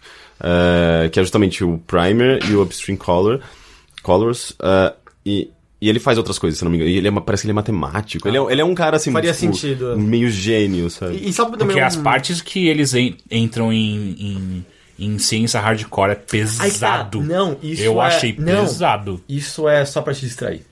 Ah, não, tudo bem, Entendi. sim. Só que, só que Tipo- existe, existe uma, uma, uma lógica no que eles estão falando. Ah, Mais ou menos, eu tava lendo que não, É? é meio, é meio Gibberish, ciência, é. ciência fingida, assim. Uhum. Mas do tipo, se você começar a ficar tentando prestar atenção nos pormenores do. A explicação que eles dão do ponto A ao B é a que você precisa entender, e ela, ela é tranquila. Mas é. E também ele tem um detalhe que eu acho extremamente interessante. É um roteiro que você precisa prestar atenção, tem nuances, tem coisas que você vai precisar ver uma segunda vez. Porém, ele pode ser resumido numa única frase, sabe? É, E eu acho isso genial. Assim, ele, na real, é muito simples. Mas é como toda boa história, o como, não, não, não só o que. Então é, é, é muito legal. Muito, muito bom, Primer. Legal. Então agora eu vou falar o que eu assisti. E foi o. Tá no Netflix brasileiro? Pô, todo mundo só vai falar de série e filme. Eu não fiz. Eu não terminei de ler meu livro, eu tô quase Ah. querendo desistir dele, então. Qual que era mesmo? O Wind Up Bird Chronicles do Haruki Murakami. Eu sim. tava muito bom e ele se perdeu completamente. Assim, é Deus Ex Machina atrás de Deus Ex Machina. Eu não acho que, que ele sabe mais o que ele tava tentando dizer com esse livro. É, ficou ruim. Enfim, o filme chama. Eu não lembro como é que ele tá em português, mas é 50%, se eu não me engano, porque é, é- é- em Ah, inglês eu é já vi. 50-50. É, é bonzinho, é bonitinho. É um filme com, com Gordon Joseph Levitt, é isso? Uhum. Jo- Joseph Levitt Gordon, não é isso? Gordon Joseph Lewitt. Lewitt. Isso. É, o cara do, do, do, do Third Rock from the Sun. É, dá pra falar também que ele é o cara do. do. Inception. Inception. Eu prefiro Third Rock from the Sun. Ah, ele. E também tem o Seth Rogen no meio, né? Então, o filme é conta a história de um cara que, que é, é, trabalha com rádio, né? Um radialista, que, mas só que é um jornalista de rádio, de rádio mesmo. Nossa, eu nem lembrava disso. É. Eu vi há muito tempo esse filme. E ele é de 2011, né? E ele descobre que ele tem câncer. E não é um qualquer câncer, é um câncer extremamente pesado, sabe? Que ele, ele tem 50% de chances de, de, de, sobreviver a ele. E aí tem o melhor amigo dele, que é o Seth Rogen, que ficam os dois meio que lutando pra, pra entender a doença, pra ver pra- pra pra onde ela tá indo e toda a mudança que ele tem que ter na vida dele pra pra isso acontecer, pra pra ele tentar sobreviver a ela. Ah, uma- ah, ele tem uma namorada, e a namorada é linda, e fala que vai cuidar dele, o caralho é quatro. Só que rapidamente a vida dele começa pro caralho. Tipo, ah, o- é, acho que a única coisa que não vai pra merda é o, é o emprego dele, né? Tipo, tirando isso, todo o resto vai, vai pra bosta. Ah, e aí, junto disso, ele começa a ter consultas ah, ah, frequentes com uma, com uma psicóloga que é do. Parece que é do hospital, sabe? E ele é o segundo, acho, segundo, terceiro paciente dela. E aí ele fica muito. Como que você vai cuidar de mim? Eu sou seu terceiro paciente, sei lá. Ela, ah, vamos aí junto e a gente vai tentar descobrir. E aí é, é meio que é, é- é enxergar do, do ponto de vista desse cara como que a vida que parece estar acabando e ele tentando é, é, sobreviver a ela e continuar vivendo e tal. É muito um filme. ah, felizinho. Saca? Ah, é, num, num suave. É, então não, mas só que. Como tem o Seth Rogen no meio, ele, fa- ele fica fazendo piadas. Tipo, é, é, vamos ver o lado positivo de tudo, assim. É, É, meio que isso. bem isso, É, é, é meio que isso. E... Por isso que eu classifiquei. Ah, é um filme bonitinho. É, exato, entendeu? Tipo, é, dá várias merdas, mas o cara tá sempre tipo, não, não, não, a gente tem que ver qual é o melhor lado disso e tal. Que é o que me incomoda desse filme. Tipo, é, é um filme interessante pra você assistir se você tá a fim de, de, de ver algo leve, mas não tanto. Mas se você tá atrás de algo mais, mais intenso, total não é esse filme. Ah, ele é um filme otimista, sei lá, tipo, é- eu, não acho, eu não acho que seja ruim isso necessariamente. Mas não é à toa que eles chamam 50%, né? É, meio ele tinha que- 50% de ser bom. Você pode ver, tipo, tudo pelo lado bom, pelo lado ruim. E, e, de certa forma, eu gosto desse tipo de perspectiva também. É, Aham. é meio que como você guia a sua vida. Você, tipo, nesse ano aconteceram coisas horríveis na minha vida, mas aconteceram coisas incríveis. Eu prefiro olhar pra quais delas e classificar, sabe? Tipo, me classificar nesse ano, tipo, como uma pessoa feliz ou Uhum. pessoa triste a partir do que aconteceu comigo, sabe? É que eu acho que não é tão simples assim. É, eu acho que o personagem pode estar muito bem, tá vendo tudo pelo lado positivo e dar uma bosta final. Ou pode estar vendo tudo negativo e dar algo bom no final. É, tipo você tá crucificado e começar a cantar Always look on the bright side of life. É Monty Python. Ok. Ah, só que a gente sabe como que acaba Monty Python, né? E. com o exército suicida da Judéia. Exato. Ah, enquanto 50% ele acaba de um. Ah, porra, vocês poderiam ter ido pra um lado mais interessante, eu acho. É igual O exército no. É, é, é, é, sim, sim, sim. Eu sempre lembro de, daquele filme Corrente do Bem que. Ah, sim, também. Puta, mó feel good. Não, não, não, não. A Corrente do Bem, aquele final é ridículo. É tipo, é um filme que meio que tudo dá certo, é mó bonitinho, a criança espalha, tipo, a palavra de amor entre, entre uma comunidade e cria a corrente do bem. E tipo, olha que humanidade, todo mundo. No final ele apanha na escola e morre. É tipo, é meio que, tipo, é, Mas vocês eu não gosto. choraram até agora, então vocês Mas vão eu chorar. gosto filhos da disso, porque Não, que- é de boa, ele morrer da maneira. Eu acho que é pra ser banal Aham. mesmo, tipo, ó. Mas assim, não tem. Não, a, a questão ali que ele tenta levantar, tipo, da, da, da. de como você pode morrer de uma hora pra outra, ou não sei nem se é essa a questão que eles levantam. É meio que não tem nada a ver com todo o resto que eles tinham criado. Mas é bom isso, porque isso Não, é mostra horrível. o caos que é a vida o tempo inteiro. Você não tem controle sobre nada. Mas eles. zero. Mas é meio que não era muito esse tema que tava sendo discutido. Então, mas ok, aí é, bom, ele coloca um último tema final, tipo, ó, então. É, dos cinco últimos minutos, assim, Eu- tipo, eu pra legal. mim é, é basicamente. É, putz, a gente não conseguiu fazer a galera chorar. O que, a gente faz agora? Ah, mata ele. e daí, tipo, obviamente tem aquelas cenas, tipo, com as velas na frente das casas. Tipo, olha como, como todo mundo, tipo, que você como, mo- moveu Sua no vida mundo, tocou todos. É, tipo, está prestando uma homenagem pra você. É muito, muito gratuito, é muito barato. Pode ser, pode ser, mas eu gosto de filmes que apresentam é, coisas conflitantes. Eu acho interessante. Porque ele é. É- A a vida não é simplesmente você não colhe só o que você planta. É, eu acho só chato quando os filmes colocam. Ah, se você fizer o bem, o bem vai voltar pra você o tempo inteiro. É tipo, não, não funciona assim a vida. Eu- Ou você não tá praticando bem. é, é, como é? Pratique o bem sem olhar a quem? Quê? Não é isso? Sei lá. Eu acho que isso existe. Existe, não existe? Eu acho que eu, eu já ouvi. Enfim, o que eu quero fazer agora é discutir, porque nós fomos até o nosso grupo de, de conselheiros, edi- eh, conselheiros editoriais que fazem Conselho parte do. editorial. Mas eles são os conselheiros. É, sim, são. Exato. Ah, que eles estão no nosso Patreon, caso você não conheça o nosso Patreon, patreon.com.br overloader. E lá a gente perguntou, a gente pediu alguns temas para essas pessoas ah, nos passarem pra gente discutir e ver o que, que é, pra onde vai essa discussão. E aí a gente decidiu escolher o tema que o Rafael Tota, que inclusive já participou do, do Bilheteria, ah, ele mandou pra gente. Deixa eu pegar aqui rapidamente.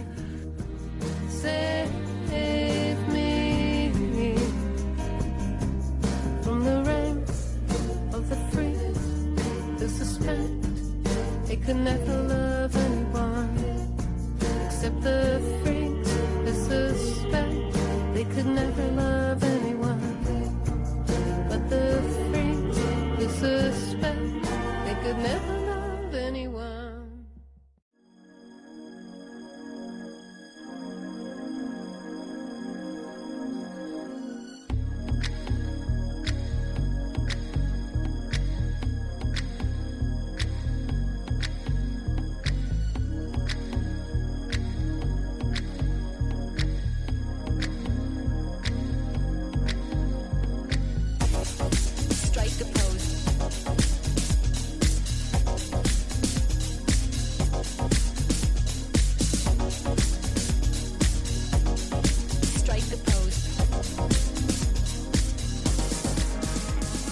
Enfim, vamos lá. O tema do Tota, ele escreveu o seguinte: Bom, como eu imagino que não dê pra passar uma hora e meia tecendo elogios à minha pessoa ou à minha barba, eu sugeriria algo totalmente fora da casinha, tipo moda.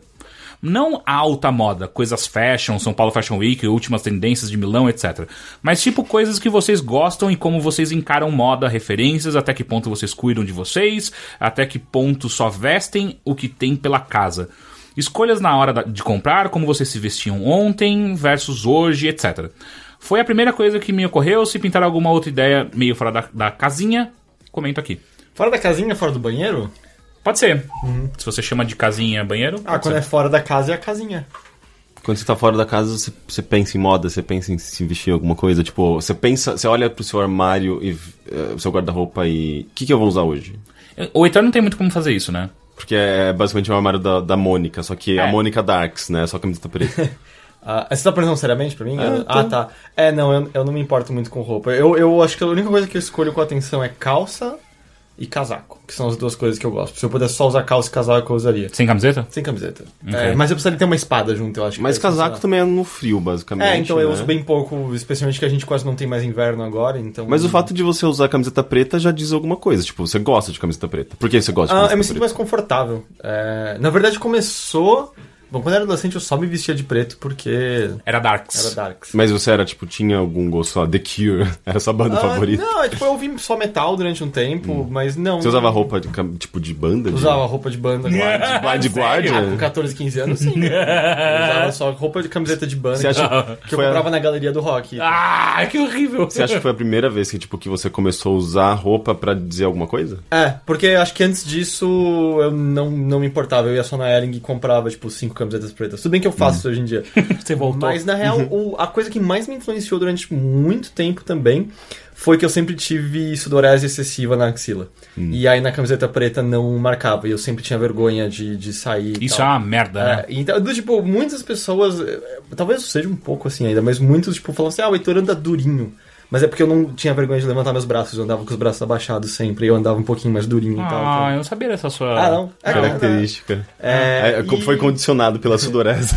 E, e, e aí eu me acostumei, do, tipo, eventualmente eu não liguei, é, e eu acho que por conta de hormônios e tal diminuiu, mas eu acostumei a ter camiseta preta. Eu não gosto muito de cores. Eu tava esperando essa frase. Eu não gosto Ah, muito eu de não, cores. eu não tenho nenhuma camiseta vermelha. Mas, mas é, você gosta de amarela. cores. é, Fora de mim. Fora. de- tipo, é que bizarro isso. Porque, tipo, seu computador, por exemplo, você fez uma configuração pra deixar ele, tipo, arco-íris. Tipo, na tecla, né? Tipo, umas, uns LEDzinhos, LEDzinhos tem abaixo das teclas. É, mas é, não, é que. De alguma maneira é sempre só meio irônico pra mim, sabe? Do, tipo, eu não deixei as teclas coloridas porque eu acho bonito, só porque eu acho meio engraçado. É? Eu acho Ah, bonito. Mas aí, tipo, não, eu não tenho nenhuma. máximo que eu tenho é uma camiseta vinho, porque uma vez eu saí pra comprar roupa com a minha prima, e aí eu entrei numa Ering e falei, queria meia dúzia de camiseta preta, por favor. Porque eu compro camiseta que nem pão. Você nem, nem, nem experimenta, M, né? M, não, porque eu já tudo. sei, é, é, antes era P, hoje em dia é M, e tipo. Amanhã vai ser G. É, em breve vai, né? Mas é. E tipo, não, sei lá, eu sabia o que eu queria. E eu espero todas as minhas camisetas estarem russas, eu vou lá e compro nova Russas? fornada. É quando tá usada. Cuida. Ah, Cuida. ok. É, aí eu compro nova fornada, fornada. De, de camiseta. E aí minha prima, tipo, você tá brincando comigo, né? Eu falei, por quê? Você não vai pegar sua camiseta preta. Pega uma vinho aqui. Mas eu não sei nem usá-la. Não Eu- sei nem É, não, usar. eu não sei combinar. Ela falou, põe uma calça jeans e um casaco preto. Ficou legal mesmo, de vez em quando eu faço isso. Sim. Mas eu só me importo mesmo com casaco. Aí eu acho legal. É, mas todos os meus casacos Mas ao são mesmo pretos. Você também comprou umas camisetas do Giant Bomb porque É, você então, gosta mas são pretas. Mas é, então isso começou, começou há um tempo, faz no máximo, sei lá, uns 4, 5 anos que eu comprei algumas camisetas de internet. É, infelizmente, na época eu comprei um monte de P, elas não cabem mais em mim, nem ferrando. Dá pra mim. Mas, ah, pode ser. Eu tenho uma que eu gosto muito do A Software World. É, eu compro tipo, camisetas das coisas que eu gosto. Tipo, Giant Bomb, A Software World, etc. Tipo, a da Software World tinha uma que dizia Amor não correspondido é pra trouxas. e, e- em inglês. E eu gostava bastante. Mas tipo, se eu utilizar ela agora... é, basicamente você vai ver todas as curvinhas das minhas banhas, assim, perfeitas. Ela é muito, muito apertada, então não tem mais como. E ela era cinza, mas eu só usava ela com camisa em volta. Hum, É, por isso que eu tenho muita camisa também, porque eu- quando eu queria usar uma camiseta mais velha que ficava marcada, eu botava a camisa em volta. E acho que é isso que ditou a minha moda completamente. Mas aí. Mas assim, essas camisetas assim, mas mesmo elas eu tenho parado, porque em certo momento. Algumas delas começam a parecer um pouco juvenis demais, eu não sei. É, e aí eu acho que eu fico só no preto mesmo. É, Mas aí casaco é legal, casaco eu gosto. Eu gosto de casaco de couro. É, casaco Preto. de couro, mas casa- casaco de couro sempre funciona bem pra homem, não sei, É, tipo... assim, desculpe ao- aos vegetarianos, mas. Eu, me- meu argumento é que eu tô aproveitando tudo da vaca. Como que E tipo, tá aproveitando mais do que ah, o, o Eu não músculo. deixo nada ir pro lixo. Eu Pelo menos é- dentro, uso o que tem fora. É, é muito bem aproveitado. Como digamos. gelatina, então nem o chifre tá indo embora. Coitado. É. Mas às vezes nem é couro, né? Às vezes é couro sintético. Não, não. Então, eu, eu tenho um de couro de verdade, eu tinha dois de couro sintético. Eu não recomendo couro sintético. É, eles- eles duram morrem muito muito pouco. rápido. Muito, muito rápido.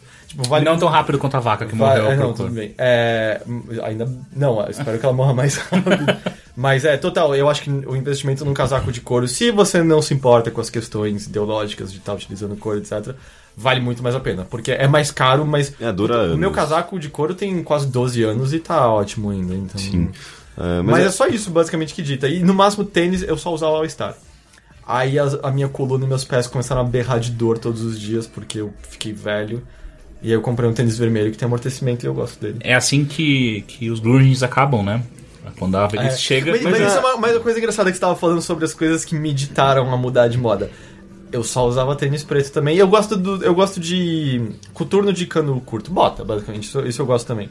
Mas tipo, eu só usava All Star. A única coisa que me obrigou a pensar num tênis diferente foi questão médica. Tipo, ok, eu tenho muita dor. Aí eu passei numa loja e falei, acho que tênis vermelho vai ser legal.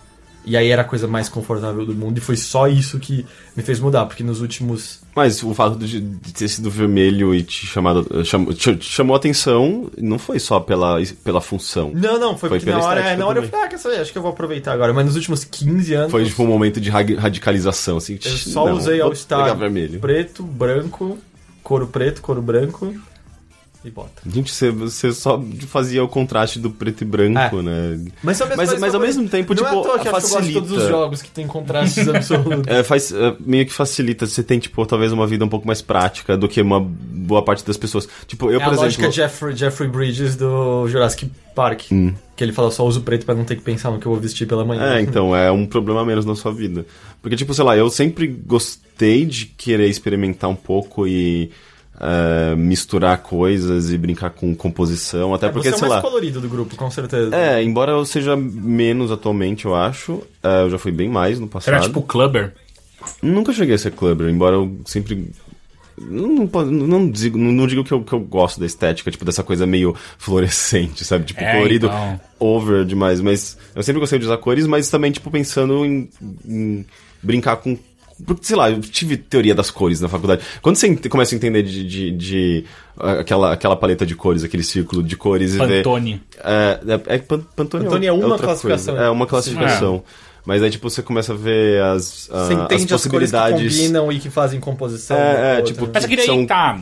que entram em contraste ou que fazem um. É. um- como se diz? É, se complementam. Eu queria só combinar.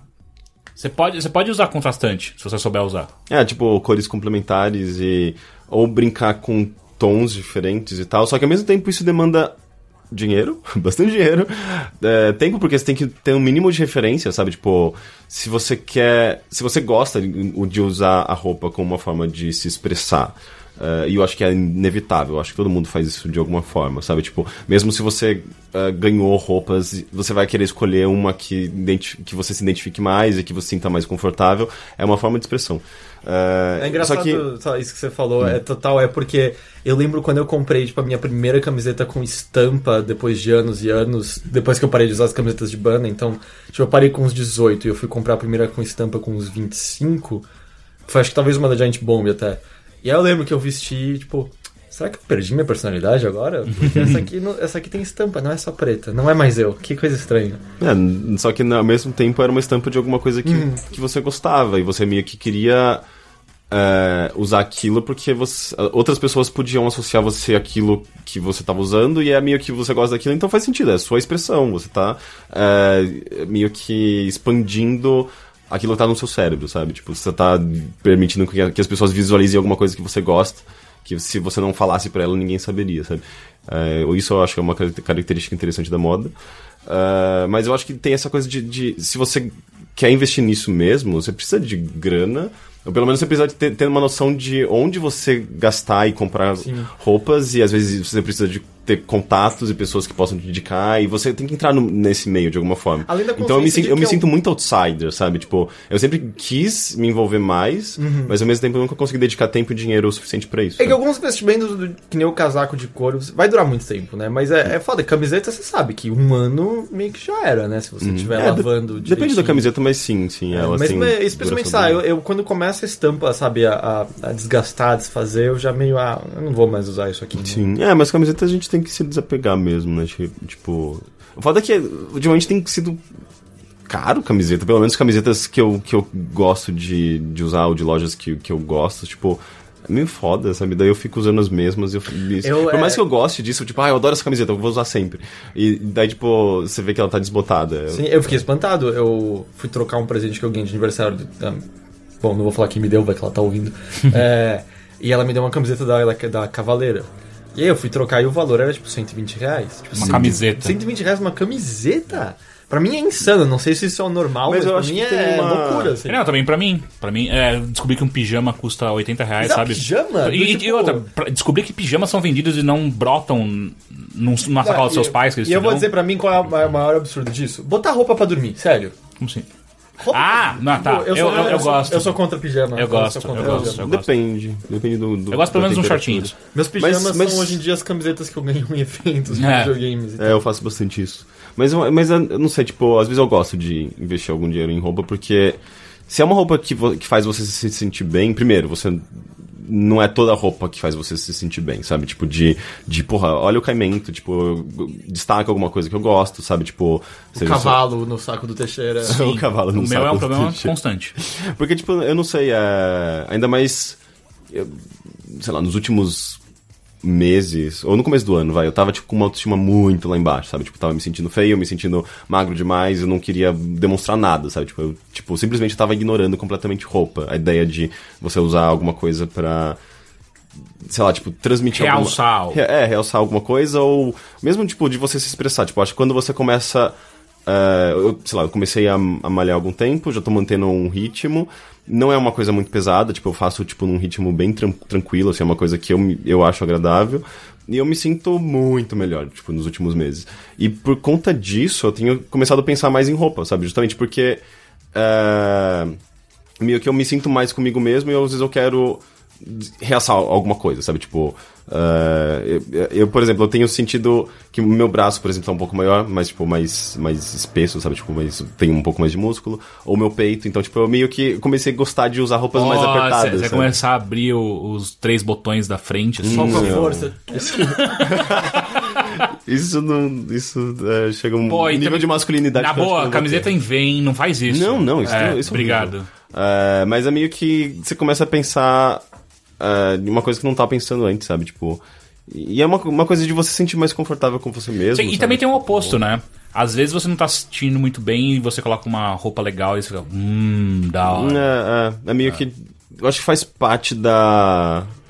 Acho que você se sentir bem com o seu corpo Uhum, e utilizar roupas que te deixam também é, confortáveis, sabe? Tipo, é meio que. As, as coisas se complementam, sabe? E você se sente bem.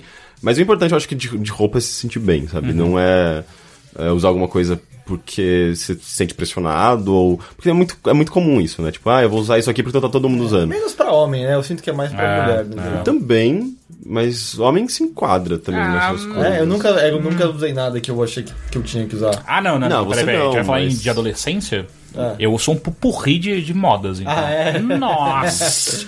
Minha adolescência foi um inferno, cara. Tipo, a cada um ano tinha uma, mo- uma moda nova em Atibaia eu tinha que seguir, sabe? Você Tipo, eu comprou o tinha- chapéu de pescador? Não, isso eu não cheguei. pelo É porque é, Atibaia, Atibaia não, não rolou. Mas adolescente tipo, isso é muito comum porque ele tá buscando a própria identidade. Sim, então ele exato. começa a copiar dos outros, né? Meio que pra tentar saber qual ele se encaixa mais. É uma fase bem experimental, É. assim, tipo, em termos de estilo. Cara, eu de- tive calça big, sabe?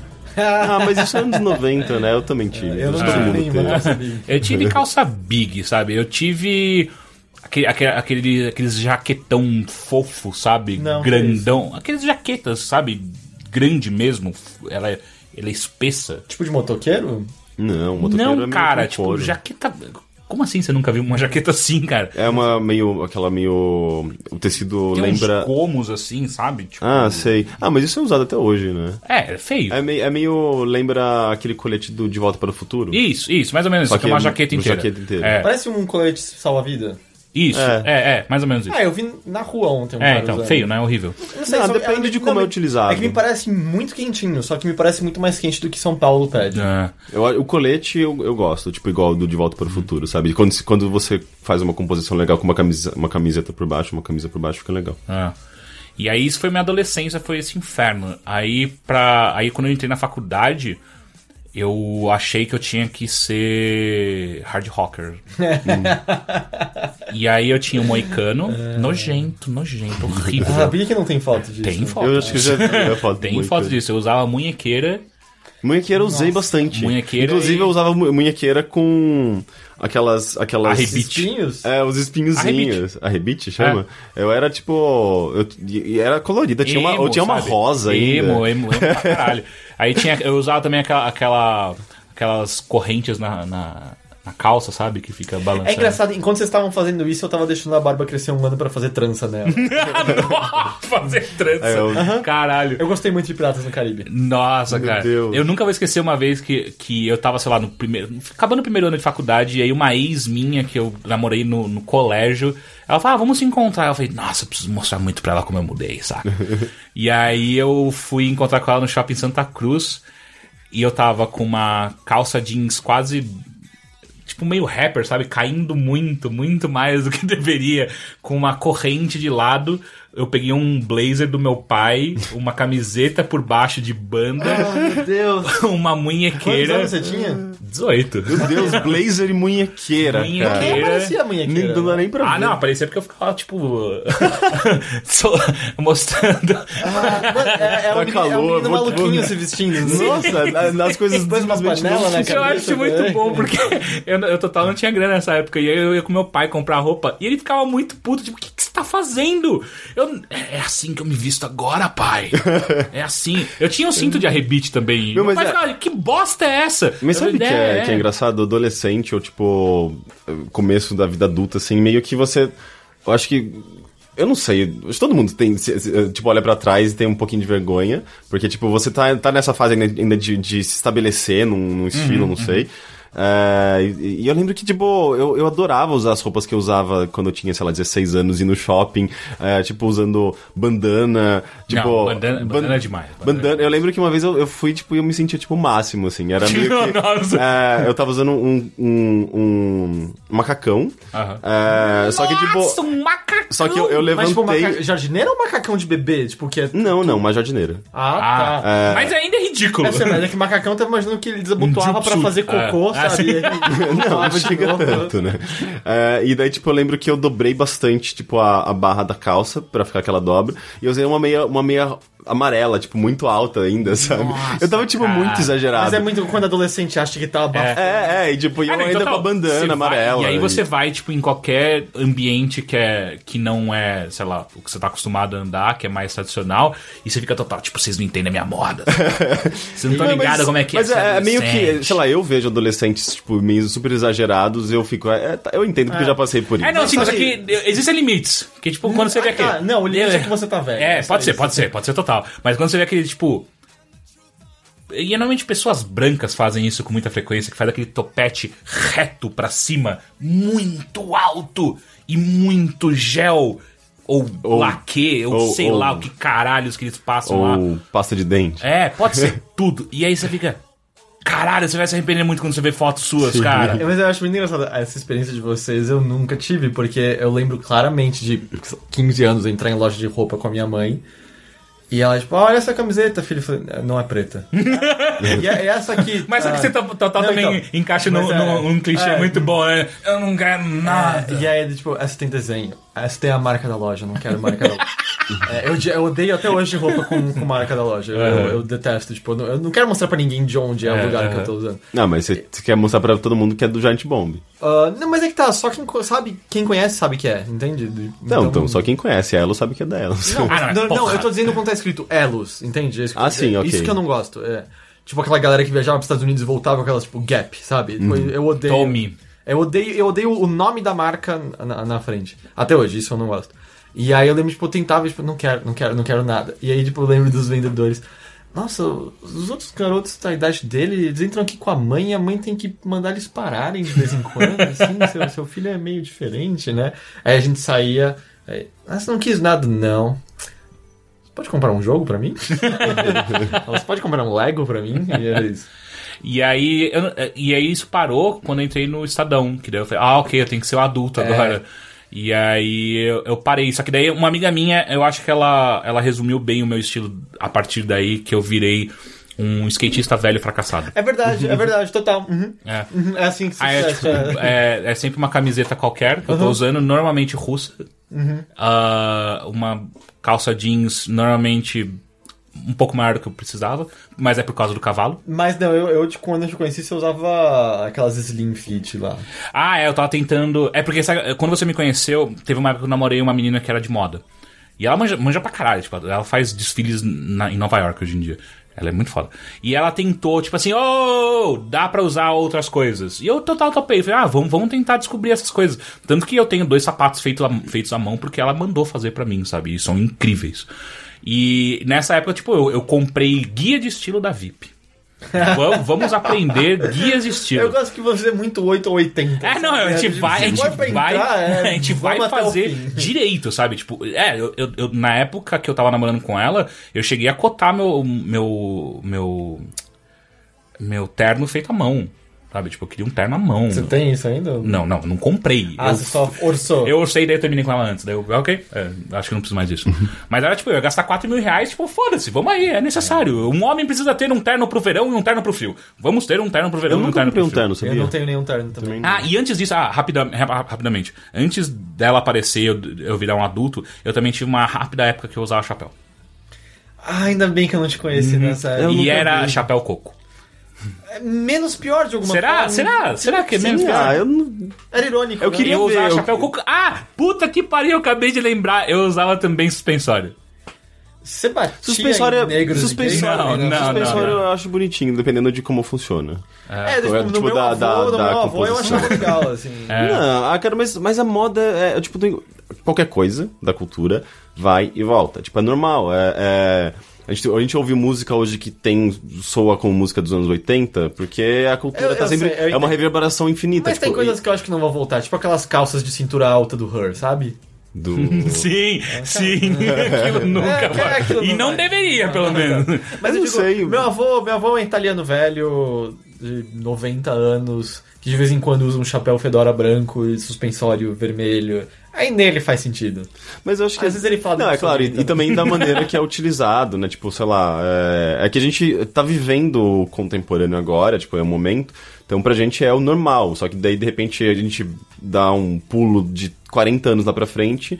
E o que a gente, o que a gente tá usando hoje pode soar antiquado, pode soar cafona pra aquelas pessoas de 40 anos lá pra frente. Então, é, é tudo uma questão de perspectiva, né? E como.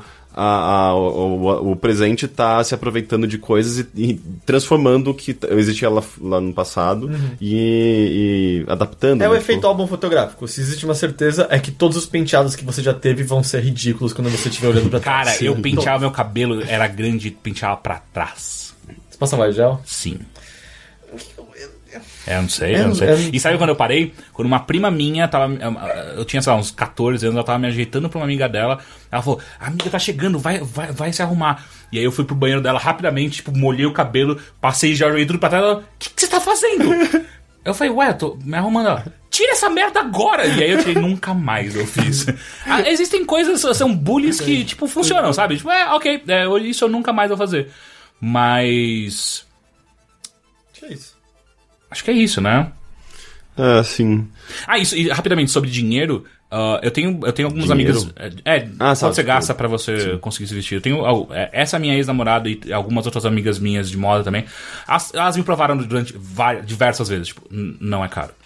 Tipo, é caro se você Eu- eu não souber que- comprar. Eu acho que eu lembro quando você tava namorando, talvez essa garota, que você, você comentou que ela entra em lojas do tipo. Lojas de departamento, C&A, Renner, C&A, e ela encontra lá coisas. É, que não, é são boas. bizarro, tipo, Sim, ela sim. consegue encontrar É. coisas incríveis em, pagando 20 reais numa camiseta, sabe? Sim, isso, isso é uma coisa minha que você. Só que aí, aí que tá, você precisa dedicar tempo Ah, e ela pra tem- você saber Exato, é, exato. e descobrir onde você encontra essas. é, n- não chega, às, vezes, não, às vezes não chegam nem a ser promoções, mas tipo, é meio que umas descobertas. É, mesmo, não, e assim. ela sabia disso e, e sabia de coisas do tipo, ó, a próxima, a próxima leva de roupas da Renner vai ser incrível. Uhum. E ela sabia exatamente quando ia, quando chegava na Renner e ela tinha que ir lá pra comprar É, tipo, camisetas a 20 reais que eram fodas. As sabe? camisetas que eu adoro, na verdade, do Adventure Time que eu comprei na Riachuelo, tipo, várias pessoas, tipo, na rua, às vezes me paravam, ô, onde você comprou essa camiseta? Mas legal. É, tipo, 20 reais na Riachuelo, sabe? E é da coleção que já tá lá faz quase um, faz, acho que mais Faz de um ano. já, é. E, pra- e ela usava muita, muitas coisas mais. Acho que é uma, uma pegada meio de, de galera da moda, né? Ela usava muitas coisas vintage, né? Então, tipo, ela, ficava, ela vivia em, em sebo. Brechó. Sebos não, brechós. Mas ao mesmo tempo é engraçado, eu, eu, eu gosto, eu queria me dedicar mais a, tipo, a, a, Não, não necessariamente acompanhar a moda, mas sei lá, tipo, eu tenho acompanhado, por exemplo, blogs ou, ou Ah, eu não consigo. no Instagram, Eu não sabe? consigo. Tipo, eu gosto de referências visuais, Aham. mas eu acabo não indo atrás porque, sei lá, falta de grana e eu não, não dedico Ah. esse tempo que eu gostaria. Mas sempre quando eu conheço alguém que trabalha com moda, eu me sinto meio intimidado, porque parece que a pessoa vai estar sempre me analisando. Assim como eu conheço quando eu conheço alguém que é psicólogo, sabe? É, é tipo meio que, ah, sabe, tipo, esse É você eu me vai sinto estar. com músicos e desenhistas. É. É. Mas, Eles porque... são melhores que a gente, eu não sei. Ah, mas, um você, mas ao mesmo tempo você muito- não, você não tá fazendo música ou desenho na frente deles, eles não vão te julgar pelo. Enquanto que, tipo, a, a- a- o, o cara que trabalha com moda, entende de moda, ele pode olhar pra você e já te julgar de alguma forma. Ah, mas é que eu não ligo pra esse julgamento. Não, eu sei, você não liga, mas eu ligo. Eu posso não, eu li- sei, ligar é- porque, tipo, às vezes eu, eu posso estar incomodado com. Ah, eu não, devia estar usando, tá usando essa roupa. Mas Sabe? uma coisa que eu achei engraçada. Físicos nucleares também me intimidam. É, uma coisa que eu achava engraçada é que quando eu namorava essa menina, eu sempre tava perto da galera da- das modas. E eles estão cagando normalmente. É, imagino que sim, sim. Mas é que, sei lá, é- eu acho que é mais uma percepção minha mesmo, Aham, sobre, aham. tipo... Porque às vezes eu, eu nem sempre eu tô feliz com o que eu tô Ah, a, a, usando. me- a menina que me falou que eu parecia. Ela que me deu essa alcunha. Eu, eu, eu gosto muito dele até hoje. Skatista velho. Skatista velho e falido. Ah, ela, ela, ela é de moda também. E quando eu tava namorando essa outra menina de moda, ela ficou puta que eu tinha mudado meu estilo. Ela falou: Não, não, não, não, tá errado. Tipo, você é aquele cara, tipo, e, e fica bem em você, faz aquilo. Não vira isso agora. Ela tá certo. Sim, até, não, até porque Não aquele eu acho... vídeo famosinho da, da repórter que vai entrevistar a garota da moda e ele tava vestindo tudo errado. né? Sim, é Não, maravilhoso. Não, mas errado, Essa- tem nada de errado nisso. Essa reportagem é incrível. É uma entrevista, tipo, de uma, de uma repórter em Recife. Ela fala, é, agora a gente vai comentar aqui o que estão utilizando no verão aqui de Recife. Eu vou conversar aqui com a, não sei quem é fulana de tal aqui na rua. Ela, É, ela era fashion designer. sabe? É, mais ou menos, tipo, ela tava normalzinha, assim, tipo, uma garota bonita. E, tipo, a repórter falando, é, é, eu vou comentar a partir do que ela tá usando. Olha, seus sapatinhos, essas sateirinhas estão muito desgastadas. Você oh, tem que, viu você isso? tem que comprar, não sei o que, uma sandalinha. E esse, esse seu vestidinho, não, minha filha, você tá muito, tá muito quente pra você andar, tá muito frio pra você andar, assim, tipo, enfim, ela julga... Começa a julga destruir a roupa da outra. é, é E a ridículo. outra vai e responde, tipo, ela estudava moda. É, ela falou assim, é, ela falou, então, mas o que você faz? E a garota que tá sendo entrevistada, então, eu, eu sou estudante de moda e faço vitrinismo, vitrinismo aqui nas, na- nas lojas de- do Recife. E daí, tipo, ah, então temos uma expert no assunto. E daí começa a virar uma, uma rixa entre as duas. E a garota destrói a repórter, sabe? Tipo, ela justamente justamente fala, não, você tem que usar o que você quiser, não tem ninguém ditando as tendências e você não tem que se adaptar em caixinhas. a- Assim, em defesa da minha ex, ela nunca me obrigou. Ela só dava dicas e eu, eu me sentia. Acatava. tipo, É. Ah, eu acho que vai ser legal. Eu, queria experimentar E também. até porque eu, eu acho engraçado, assim, tipo, quando você conhece alguém de moda e você, você percebe que a outra pessoa não liga muito, porque ela estudou isso na faculdade, sabe? Tipo, é, é a individualidade de cada um, ninguém é obrigado a se encaixar em nenhuma caixinha. E, e tem uma coisa também de. É, é meio. Eu acho que ela lida com tantas pessoas o tempo todo que super pensam nisso, só falam nisso e, tipo, se preocupam demais com isso. Que eu acho que quando ela vê, vê alguém. é, interage com alguém que não se preocupa e não se importa muito, deve ser um alívio. também. Mas tinha uma coisa que a gente fazia que era muito engraçada, mas só entre nós dois, que era às vezes, tipo, a gente tava, sabe, num bar e vai, julga isso aí.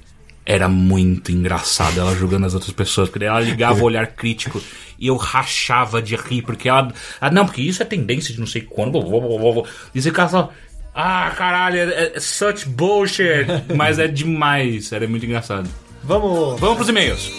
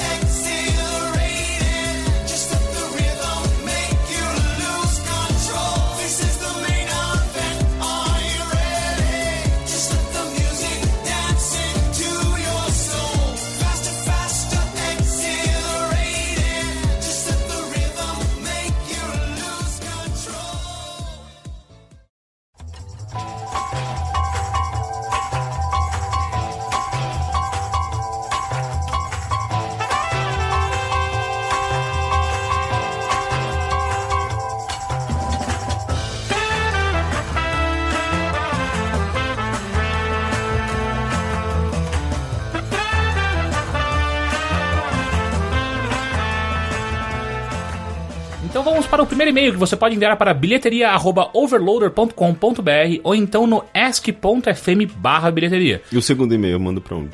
ah, pro mothership.overloader.com.br. Tá bom. Ok. Ah, então, o primeiro e-mail que enviou foi Hugo Luiz Stapassoli de Sá. Ele tem 18 anos e ele fala o seguinte: Sou do sul da Canta- da- de Santa Catarina, moro na cidade de Tubarão. Tubarão não era do bagulho do Nissin Fire? Não, isso Não, era baleia. E Era baleia. Era praia Ah, da baleia. Praia da Baleia. É a praia da baleia. Venha lhes ouvindo desde o início do Overloader, acompanhando seus trabalhos desde, desde então os shuffles, análises e afins. Venha lhes perguntar pelo fato de facilmente visível. Nossa, que vocês consomem muitas mídias. Pois minha pergunta é: ainda há algo que lhes emocione? De forma de ter lido tantos livros, ouvidos discos, assistido filmes a tordo e a de. Nossa. Ainda tem algo que lhe traz aquele gosto de descoberta ainda hoje, na época de, da inocência de cultura? Eu acho que sim, a gente é humano Praticamente ainda. sabe? Ele só quer saber se a gente. se tem algo que emociona a gente porque a gente consome mídia demais. E não, não é que a gente tenha se tornado um robô consumidor de, Você, de histórias e, e- Não, é tipo. A gente consome justamente porque a gente se Não, interessa e, e e isso- gera cada vez mais interesse, eu acho. Isso bate um texto recente que eu tava lendo. É, a, a motivação era videogame, mas enfim, é um texto criticando a ideia de remakes e falando sobre o remake de Final Fantasy VII, que vai rolar nos videogames e tal.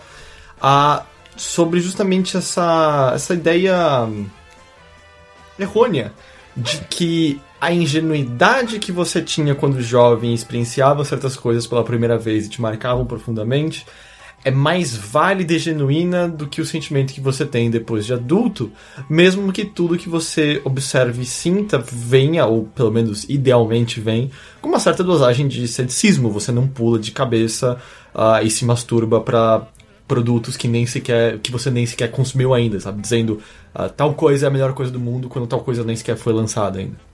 Então, ah, eu, eu acho que é, sabe, todo mundo vai lembrar com, nostal com nostalgia e com carinho coisas marcantes do começo da pré-adolescência, aquelas histórias mais impactantes, aqueles personagens incríveis. E isso tem valor. Eu também não gosto da ideia de que isso tem que ser imbecil e ruim, porque você viu como era quando pré-adolescente, consequentemente você não sabia de nada e é ruim. Não, é extremamente importante. É, o- é o que o The Perks of Being a Wallflower discute. Tipo, Foi extremamente importante naquela época e você deve cultivar de tal maneira, porque foi impactante até ali.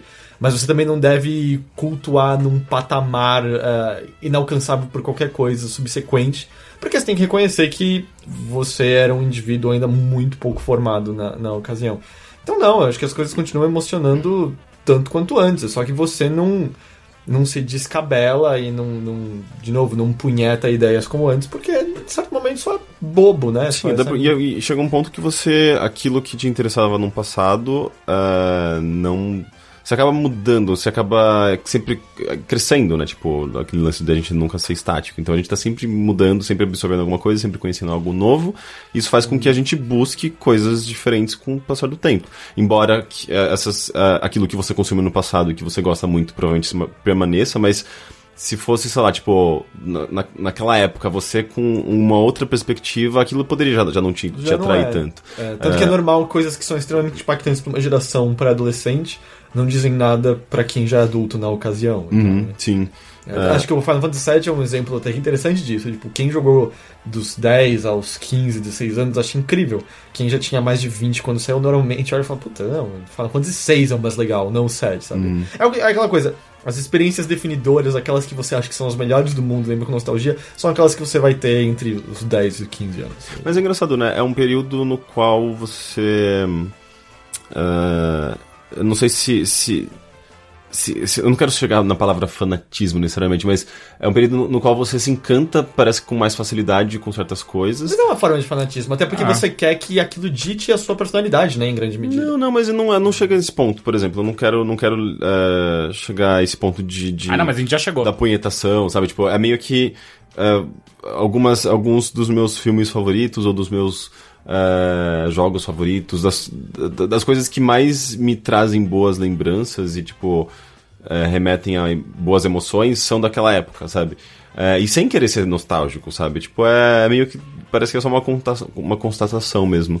É, e eu não, nem, sei lá, não fico voltando a isso o tempo todo, sabe? Tipo, ah, a melhor coisa do mundo. E eu tenho uma coisa da minha, minha. eu- Mas eu acho que é um período Você no qual. respeita de uma distância e reconhece que tem coisas que não podem Sim, ser eu acho que na revisitadas. verdade é um período no qual a gente tá. É um período de transformação, de mudanças, de. de eh, e a gente tem mais liberdade também, eu acho que isso influencia. eh, eh, que acaba. você associa as coisas que você consumiu com aquele período e você acaba valorizando al- muito, assim, tipo, eh, certas E, coisas. mas, eh, sabe, o exemplo de como as coisas não. nada disso vai embora. É- Eu saí extasiado do Mad Max mais recente. eu Sim, assisti por com exemplo. 29 anos de idade, ou 28, sei lá. Uhum. É, porra, foi extremamente impactante. É um dos filmes que eu continuo pensando como. É, tal, acho que é das melhores coisas de ação que eu já vi na vida, Sim. tipo, tranquilamente. Quanto mais tempo passa, mais eu lembro. Não, é realmente é incrível, assim. na- nada foi ilusão da, daquele momento. Acabou de acabar os créditos aqui saindo. Uau, que animal! Não, não. Tipo, quanto mais eu penso nele, mais. Uhum. E tem aquela coisa também de, de eh, a gente que quanto mais você consome alguma coisa e, e- e lê sobre aquilo e se, se interessa, mais você começa a ver, identificar os padrões e, e, eh, as coisas ficam tem, você tem uma dificuldade maior de encontrar coisas incríveis porque nem tudo é incrível, sabe? Tipo, quando você não conhece e é surpreendido, aquilo é incrível. Mas se você já conhece muito, você tem uma, uma chances, chances menores de ser surpreendido, sabe? Eu acho que tem negócio E também de não ligar mais pra algumas coisas. Não ligar tipo em que É, você para de ligar pra algumas coisas. Eu, pelo menos, eu, eu parei de ligar pra várias coisas, sabe? Tipo, tem coisas que simplesmente não, Eu não, me eu impactam ente- mais. eu não sei se eu entendi. Não, tem coisas que simplesmente não me impactam mais, sabe? Tipo, tem coisas que são, são simplesmente, é, é, sei lá, em questões de filme, são subterfúgios de, usados em roteiro que você fala. "Ah, eu É, então, não mas é ligo." porque você começa a identificar a partir da- da- do- dos tantos filmes que você assistiu É, ou da- tá, das coisas é. que você leu. É meio que tipo, ah, sério, essa Eu- eu solução acho barata que- de roteiro. É, eu entendo, ou- assim, eu lembro adolescente, qualquer história que tinha o herói com amnésia, eu já ficava, É, é, caramba, é, qual será o grande passado por trás dele hoje em dia? O herói com amnésia, vai se ferrar, eu nem, Eu acho que não é eu nem quero que- saber o que você vai contar É, é. ainda em seguida. Acho que não é à toa que, que existe essa, essa crença de que as pessoas envelhecem e ficam meio mais rígidas, mais chatas, mas. Mas eu, eu acho que envolve isso também, né? Tipo, É elas gente viu ficam mais. vezes, né? é, você cria uma expectativa maior pelas coisas e uma. Você fica mais é, exigente. E eu acho que faz sentido, porque você fica mais inteligente.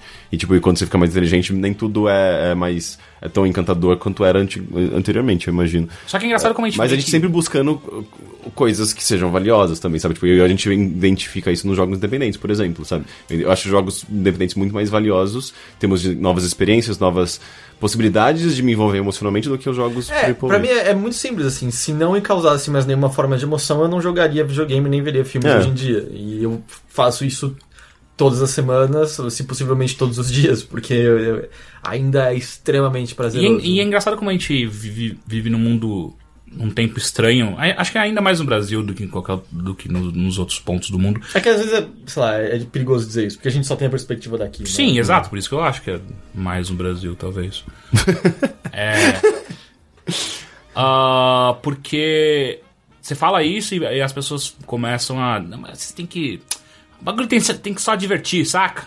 Isso é muito babaca. É, é muito chato, sabe? Tipo, não, porque você tem que, você tem Não que tem desligar um pouco. nenhum. Você tem que desligar um pouco a sua- o seu cérebro e, só se divertir. Como se isso fosse uma coisa boa ou possível. E aí é tipo, porra, cara, é, não, não dá. Eu vivi mu- muita coisa. Sem falar, já. sem falar que, tipo, uma obra. Primeiro que se, se, se você, dependendo do que for, inclusive, você fala, não, isso, isso daí é só pra você se divertir. Você tá, você tá redimindo a própria obra, porque às vezes ela, você pode estar é, é, eliminando possíveis significados e a interpretação, a sua, seu direito de interpretar uma obra que foi colocada ali no mundo por, sabe, pessoas. E sabe o que você E- faz também nisso que eu odeio? Você diminui diversão, como se diversão É. fosse algo fácil, como se. Só se Tipo, diverte aí, é Não, simples. eu não acho que existe só divertir. Tipo, conseguir fazer divertir. Cara, é um negócio muito difícil. É muito difícil. Eu odeio também, sabe, é- é esse contraponto de. Não, não é só divertir. Se conseguiu fazer isso, já é algo muito grande.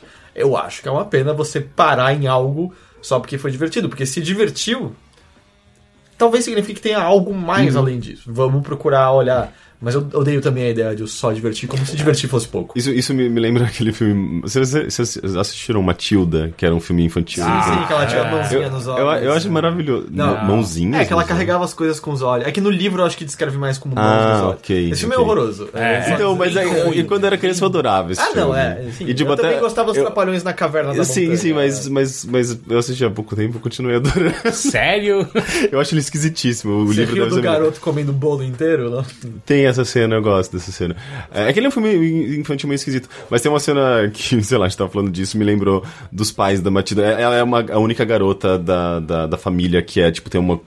que pensa um pouco nas coisas, não é tão tapada, ela não é, tipo, brainwashed, sabe? Tipo, e, e ela é uma pessoa honesta, enquanto que os pais são completamente. É o Danny DeVito? É o Danny DeVito. é? Sim, os pais são completamente. é, é, sei lá, errados. É, eles são completamente alheios à existência dela e o pai é um criminoso. Sim, é, ele é praticamente. Porque no, no ele- final, quando eles estão indo fugir, ela já imprimiu os papéis de adoção. Verdade, verdade. adotada pela professora e o irmãozinho.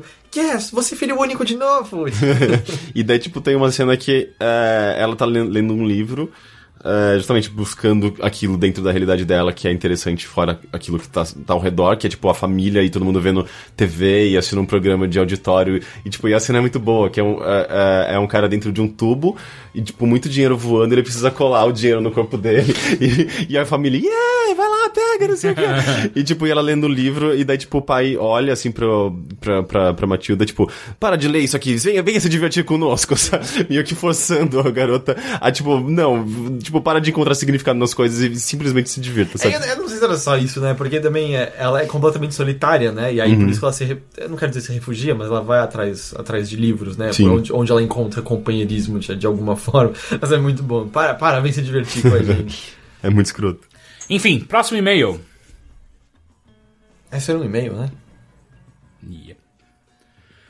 Olá, pessoal do Overloader. Meu nome é Gabriel Gonçalves, tenho 25 anos e trabalho como engenheiro no desenvolvimento de lavadoras de roupa em uma grande fabricante de linha branca no Brasil. Uau! E após ouvir o Bilheteria 45, tive que fazer esse breve comentário.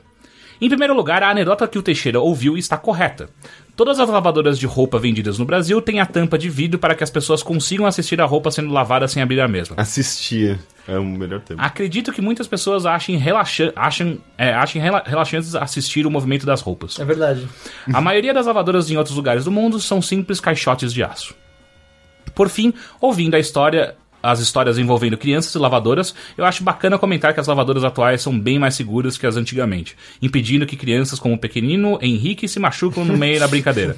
Eu poderia continuar esse e-mail descrevendo vários aspectos técnicos que poucas pessoas percebem em uma lavadora, mas ainda acho que tem um pouco de bom senso e acho difícil alguém se interessar por essa conversa maluca de engenheiro. É isso, continuem com excelente trabalho. Eu achei mais interessante. Eu achei. E, ouviria é, e se ele tivesse mandado mais curiosidades, eu ia achar muito da hora também. Eu, me, eu lembrei agora de um e-mail que foi enviado, que a gente acabou não lendo no episódio do João. Eu não sei se. Que é um e-mail que pediu pra não ser lido, mas o e-mail é mó legal. Você sim, ia pegar sim. ele agora? É, eu não sei, porque ele pediu pra não ser É, lido, é né? tá, então assim, ele pediu pra não ser lido, foi uma pessoa mó legal que mandou, é, e o e-mail é mó interessante, então só vou parafrasear um pedaço dele. Aham. Porque a gente tava falando de He-Man, lembra? Da última vez que tava só nós aqui. Uhum. E, e você comentou em certo momento que o He-Man era muito Conan. Conan. E ele mandou a informação que existem histórias de que, na verdade, os bonequinhos do He-Man, quando foram criados pela Mattel, foram criados como personagens do Conan. Uhum. Só que aí a Mattel não conseguiu os direitos do Conan. E aí, por isso, eles foram e criaram as histórias do He-Man e os Mestres do Eles Universo. só adaptaram e a adaptaram partir pra outra do coisa. universo do Conan. E aí eu fui ler e o lance até hoje não é certo sobre isso. Assim, existem pessoas que trabalharam dentro e falaram, ah, foi isso mesmo que rolou. Aí Eu, eu li tipo, o wiki do, do, do He-Man. Mas o cara que criou o He-Man fala que, na verdade, o conceito dele, do He-Man, tinha sido criado antes dos filmes do Conan. Tudo bem, o quadrinho mais antigo, mas o filme parece que foi o que popularizou pra muitas pessoas. Mas ele tinha criado os bonequinhos do He-Man e criou em três variantes. Uma ele era um soldado, uma ele era um bárbaro e uma ele era um sei lá, um cyber, alguma coisa. E aí eles escolheram o lance do, do bárbaro em frente. E aí era exatamente o que a gente tinha falado, que o, aliás, o cara ele fala no e-mail que vinham com umas histórias em quadrinhos, cada boneco, que ditavam mais ou menos o mundo, e só mais pra frente que o desenho animado foi criado. E o desenho animado não tinha nada a ver com as historinhas que vinham nos bonecos. As historinhas que vinham nos bonecos eram uma terra de bárbaros, com tecnologia antiga enterrada que de vez em quando eles pegavam e conseguiam utilizar, enquanto Eternia era uma terra já com tecnologia avançada no meio da selva, de alguma maneira. Eu, eu fiquei lendo um monte de coisa sobre He-Man e tal. É, sabe de She-Ra como é que surgiu? Foi basicamente a Mattel olhando, tipo, a gente precisa vender. He-Man tá, vendia muito, eu não sabia Só que que era só pra popular. menino. Só que era só pra menino. O que a gente pode fazer? É, junta Barbie com He-Man. E aí, tipo, tanto que parece que os primeiros bonecos da She-Ra tinham um foco muito grande no cabelo de verdade, na roupinha dela e tal. Mas ao mesmo tempo era interessante, porque o desenho era a mesma coisa, só que com uma protagonista feminina. Mas era a mesma coisa, ela batia em todo mundo. Sim. E aí eu gostei muito de uma parte da wiki que é qual é a força do He-Man? E aí, a força do He-Man não é certa, ela nunca foi medida. Porém, em um episódio, ele levanta o castelo de Grayskull nas suas Que? costas. Não, e o- esse episódio não E aconteceu o no Brasil. arremessa através de um buraco pra outra dimensão. que absurdo. então passou, e é uma coisa insana. Eu, eu- eu não lembro agora se ele tem duas ou três temporadas. Se eu te digo que algo tem duas ou três temporadas, quantos episódios você acha que tem? Sei lá, 30? É, então, parece que cada temporada tinha 120 episódios. né? Caralho. Que? Era uma bizarro. produção insana, por isso que era mó baixa a Sim. qualidade e tudo. E parece que estão tentando fazer um novo filme do He-Man há anos, assim. Que bizarro. Porque aquele filme é muito ruim, vocês lembram? Eu nem lembro. É, com o Dolph... Como é o nome Lundgren. Lund- Ele é muito ruim aquele De filme. que ano que é? Anos 80, eu não lembro o ano exato. Mas é Eu bem acho que eu ruim. nunca vi. Eu acho que é o He-Man na Terra, sabe? Mais um desses filmes que é... É tipo em Nova York? É, isso. Se eu Sério? me lembro era isso. Meu Deus. É? Eu acho que sim, eles vão embora de Eternia muito rápido. Eu não lembro disso. É porque ia ser muito caro, né? Ficar reproduzindo aquela É, porra. eu lembro que eu era criança e achei o filme uma merda. E o filme ainda termina com a mão do esqueleto saindo de um poço de lava e. É, o fim, ou Eu continua. voltarei. E eu lembro que eu mesmo criança, tipo, ah, tomara que não. Muito ruim. Enfim, último e-mail. E aí, pessoal do Overloader, tranquilo? Meu nome é Marcelo, acompanho vocês desde o Games on the Rocks e é a primeira vez que ouso interagir de qualquer maneira. Eu acho, eu sempre achei engraçado porque tem uma galera que acompanha a gente há muito tempo, né? E nunca mandou um e-mailzinho sequer. ousa interagir Né, de alguma é. forma. Eu Acho que dá tudo bem. Eu só fiquei assustado. Você recebeu uma mensagem dizendo: Eu acabei de ver o Heitor sair do correio. Sim. É, isso foi assustador. Ah, não, mas foi pro, é uma amiga minha, não foi um Ah, ouvinte. tá, ok. Ah, vou direto ao assunto. A minha principal fonte de entretenimento do site é a bilheteria. Isso po- pois prefiro falar ou ouvir sobre cinema, livros, música do que videogame. Então, apesar de gostar muito da nova pauta principal, entre aspas, do bilheteria, sinto falta das discussões mais aprofundadas sobre cultura geral que agora costumam aparecer apenas no finalzinho do po- do podcast de forma aparentemente corrida e feita por obrigação. Dito isso, gostaria de sugerir a separação entre o programa de entrevistas e a pauta antiga do bilheteria. Acredito que isso acres- acrescentaria ah, aos dois tipos de conteúdo, de forma a possibilitar discussões e entrevistas mais aprofundadas. Gosto muito do site e desejo tudo de melhor aos senhores. PS, um hobby que adotei por conta do Overloader foi seguir a sugestão de vocês então reouvir a discussão sobre o assunto no podcast com uma visão diferente. Infelizmente, isso tem se tornado cada vez mais raro. Obrigado pela atenção, valeu, falou. Esse e-mail eu peguei mais pra a gente poder falar um pouco sobre essa coisa que a gente tem de, de entrevistas no bilheteria e tal. Ah, eu. Eu discordo da visão dele. Eu acho que. Eu gosto muito de fazer entrevista. É, não, eu também gosto, mas eu acho que ele tá, tá, tá certo que quando a gente tem entrevista, a parte de recomendações Ah, é mais curta. Não, isso sim. Mas é que não tem muito como. É porque o, Consertar lan- o lance é, eventualmente sim, a gente fala rapidamente mesmo, porque ah, fica longo pra gente mesmo, assim. Eventualmente depois de duas horas tá muito cansado pra poder falar longamente sobre qualquer outro assunto. Mas é, eu não sei, eu, eu sinto que a gente vai buscar mais o equilíbrio dessa maneira, do, tipo, não é toda semana que vai ter entrevistado e aí a gente fala mais de outras coisas. E não é toda Ah, semana que a gente vai ficar divagando Tem- é, sobre a exato, vida. tem- do tipo, por exemplo, aquele episódio do, do Caro Preso, que eu, eu adorei ouvir as histórias de- dele e tal, Uhum. mas eu queria muito falar de Mad Max, sabe? Tipo, não havia maneira que eu não ia falar de Mad Max, porque eu tava muito animado com aquilo e queria falar sobre. Então eu acho que isso acaba influenciando bastante também, porque, sei lá, se eu só vi três filmes merdas e aí a entrevista foi mó legal. É, pra eu acho pular, que eu né? tô- é, eu acabo não tendo tanto interesse em tentar elaborar sobre filmes merdas que talvez seja melhor, sei lá, nem perca tempo vendo, sabe, de alguma forma. uhum. Ah, mas eu totalmente entendo, assim, é, é- é- infelizmente são aquelas horas que não há muito como agradar a todos, porque ao mesmo tempo É. tem, a gente recebe, tipo, pessoas que odeiam as recomendações, porque a gente só fala merda, mas amam as entrevistas. É. É, a gente recebe e-mails de pessoas que só odeiam tudo e fazem questão de mandar e-mail dizendo isso por algum motivo. É... É, e é assim, não dá pra criar um novo podcast, porque como a gente falou, entrevistas não dá pra arranjar o tempo inteiro entrevistas. Então... Eu, eu não tenho condição de gravar um terceiro podcast por semana. É, eu, não consigo editar um terceiro podcast por semana. Eu, eu, eu, eu tô no meu limite aqui. É. e eu- mas só que eu acho, de qualquer forma, eu acho é, interessante como a, a galera gosta de ouvir a gente falando disso, sendo que a gente não é especialista. E eu sinto que eu tô falando bosta o tempo inteiro enquanto eu tô falando algo sobre algum filme. É, mas o que dá pra prometer, assim, é esse equilíbrio. Talvez não seja todo episódio que vai te interessar, então, ao máximo. Mas não é todo episódio que vai ser só focado em entrevista de maneira nenhuma. Exato. Então, até porque se o- é, uma coisa que vai acabar acontecendo ah, depois de algum tempo é o retorno de convidados. Até Sim. porque a nossa nosso leque de escolhas eventualmente vai diminuindo e tal. Então, até quando uma pessoa retornar, vai ser acho que muito mais comum que ela só esteja falando de cultura pop com a gente Uhum. e não que seja uma, uma entrevista a fundo mesmo, né? Então, Então é isso. é isso? É isso. Gente, muito obrigado. Ah, acesse o overloader.com.br para mais coisas sobre videogames e cultura pop. Não, não só tem na bilheteria. É, mas É, mas enfim, tá lá. tem outras bilheterias e é isso a cultura pop no site. É não, verdade. mentira, uma vez o Henrique escreveu uma notícia sobre o inspetor Bugiganga. É. Ah, mas dá pra gente. A gente tem uma abordagem cultural que nem. Se você.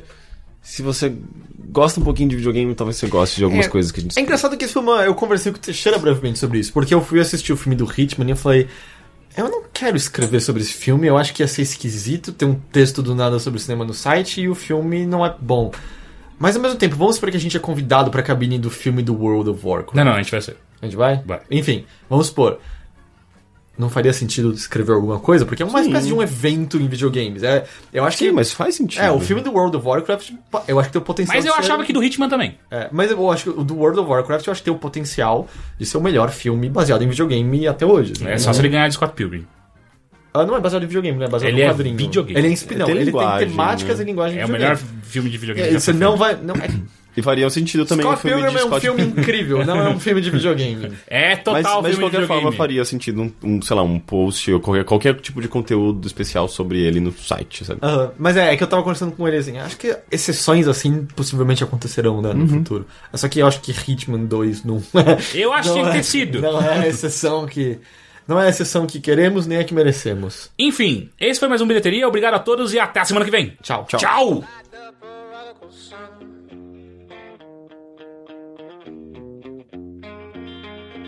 Big about the leany, meeny, money, mo, and flower. You're the chosen one.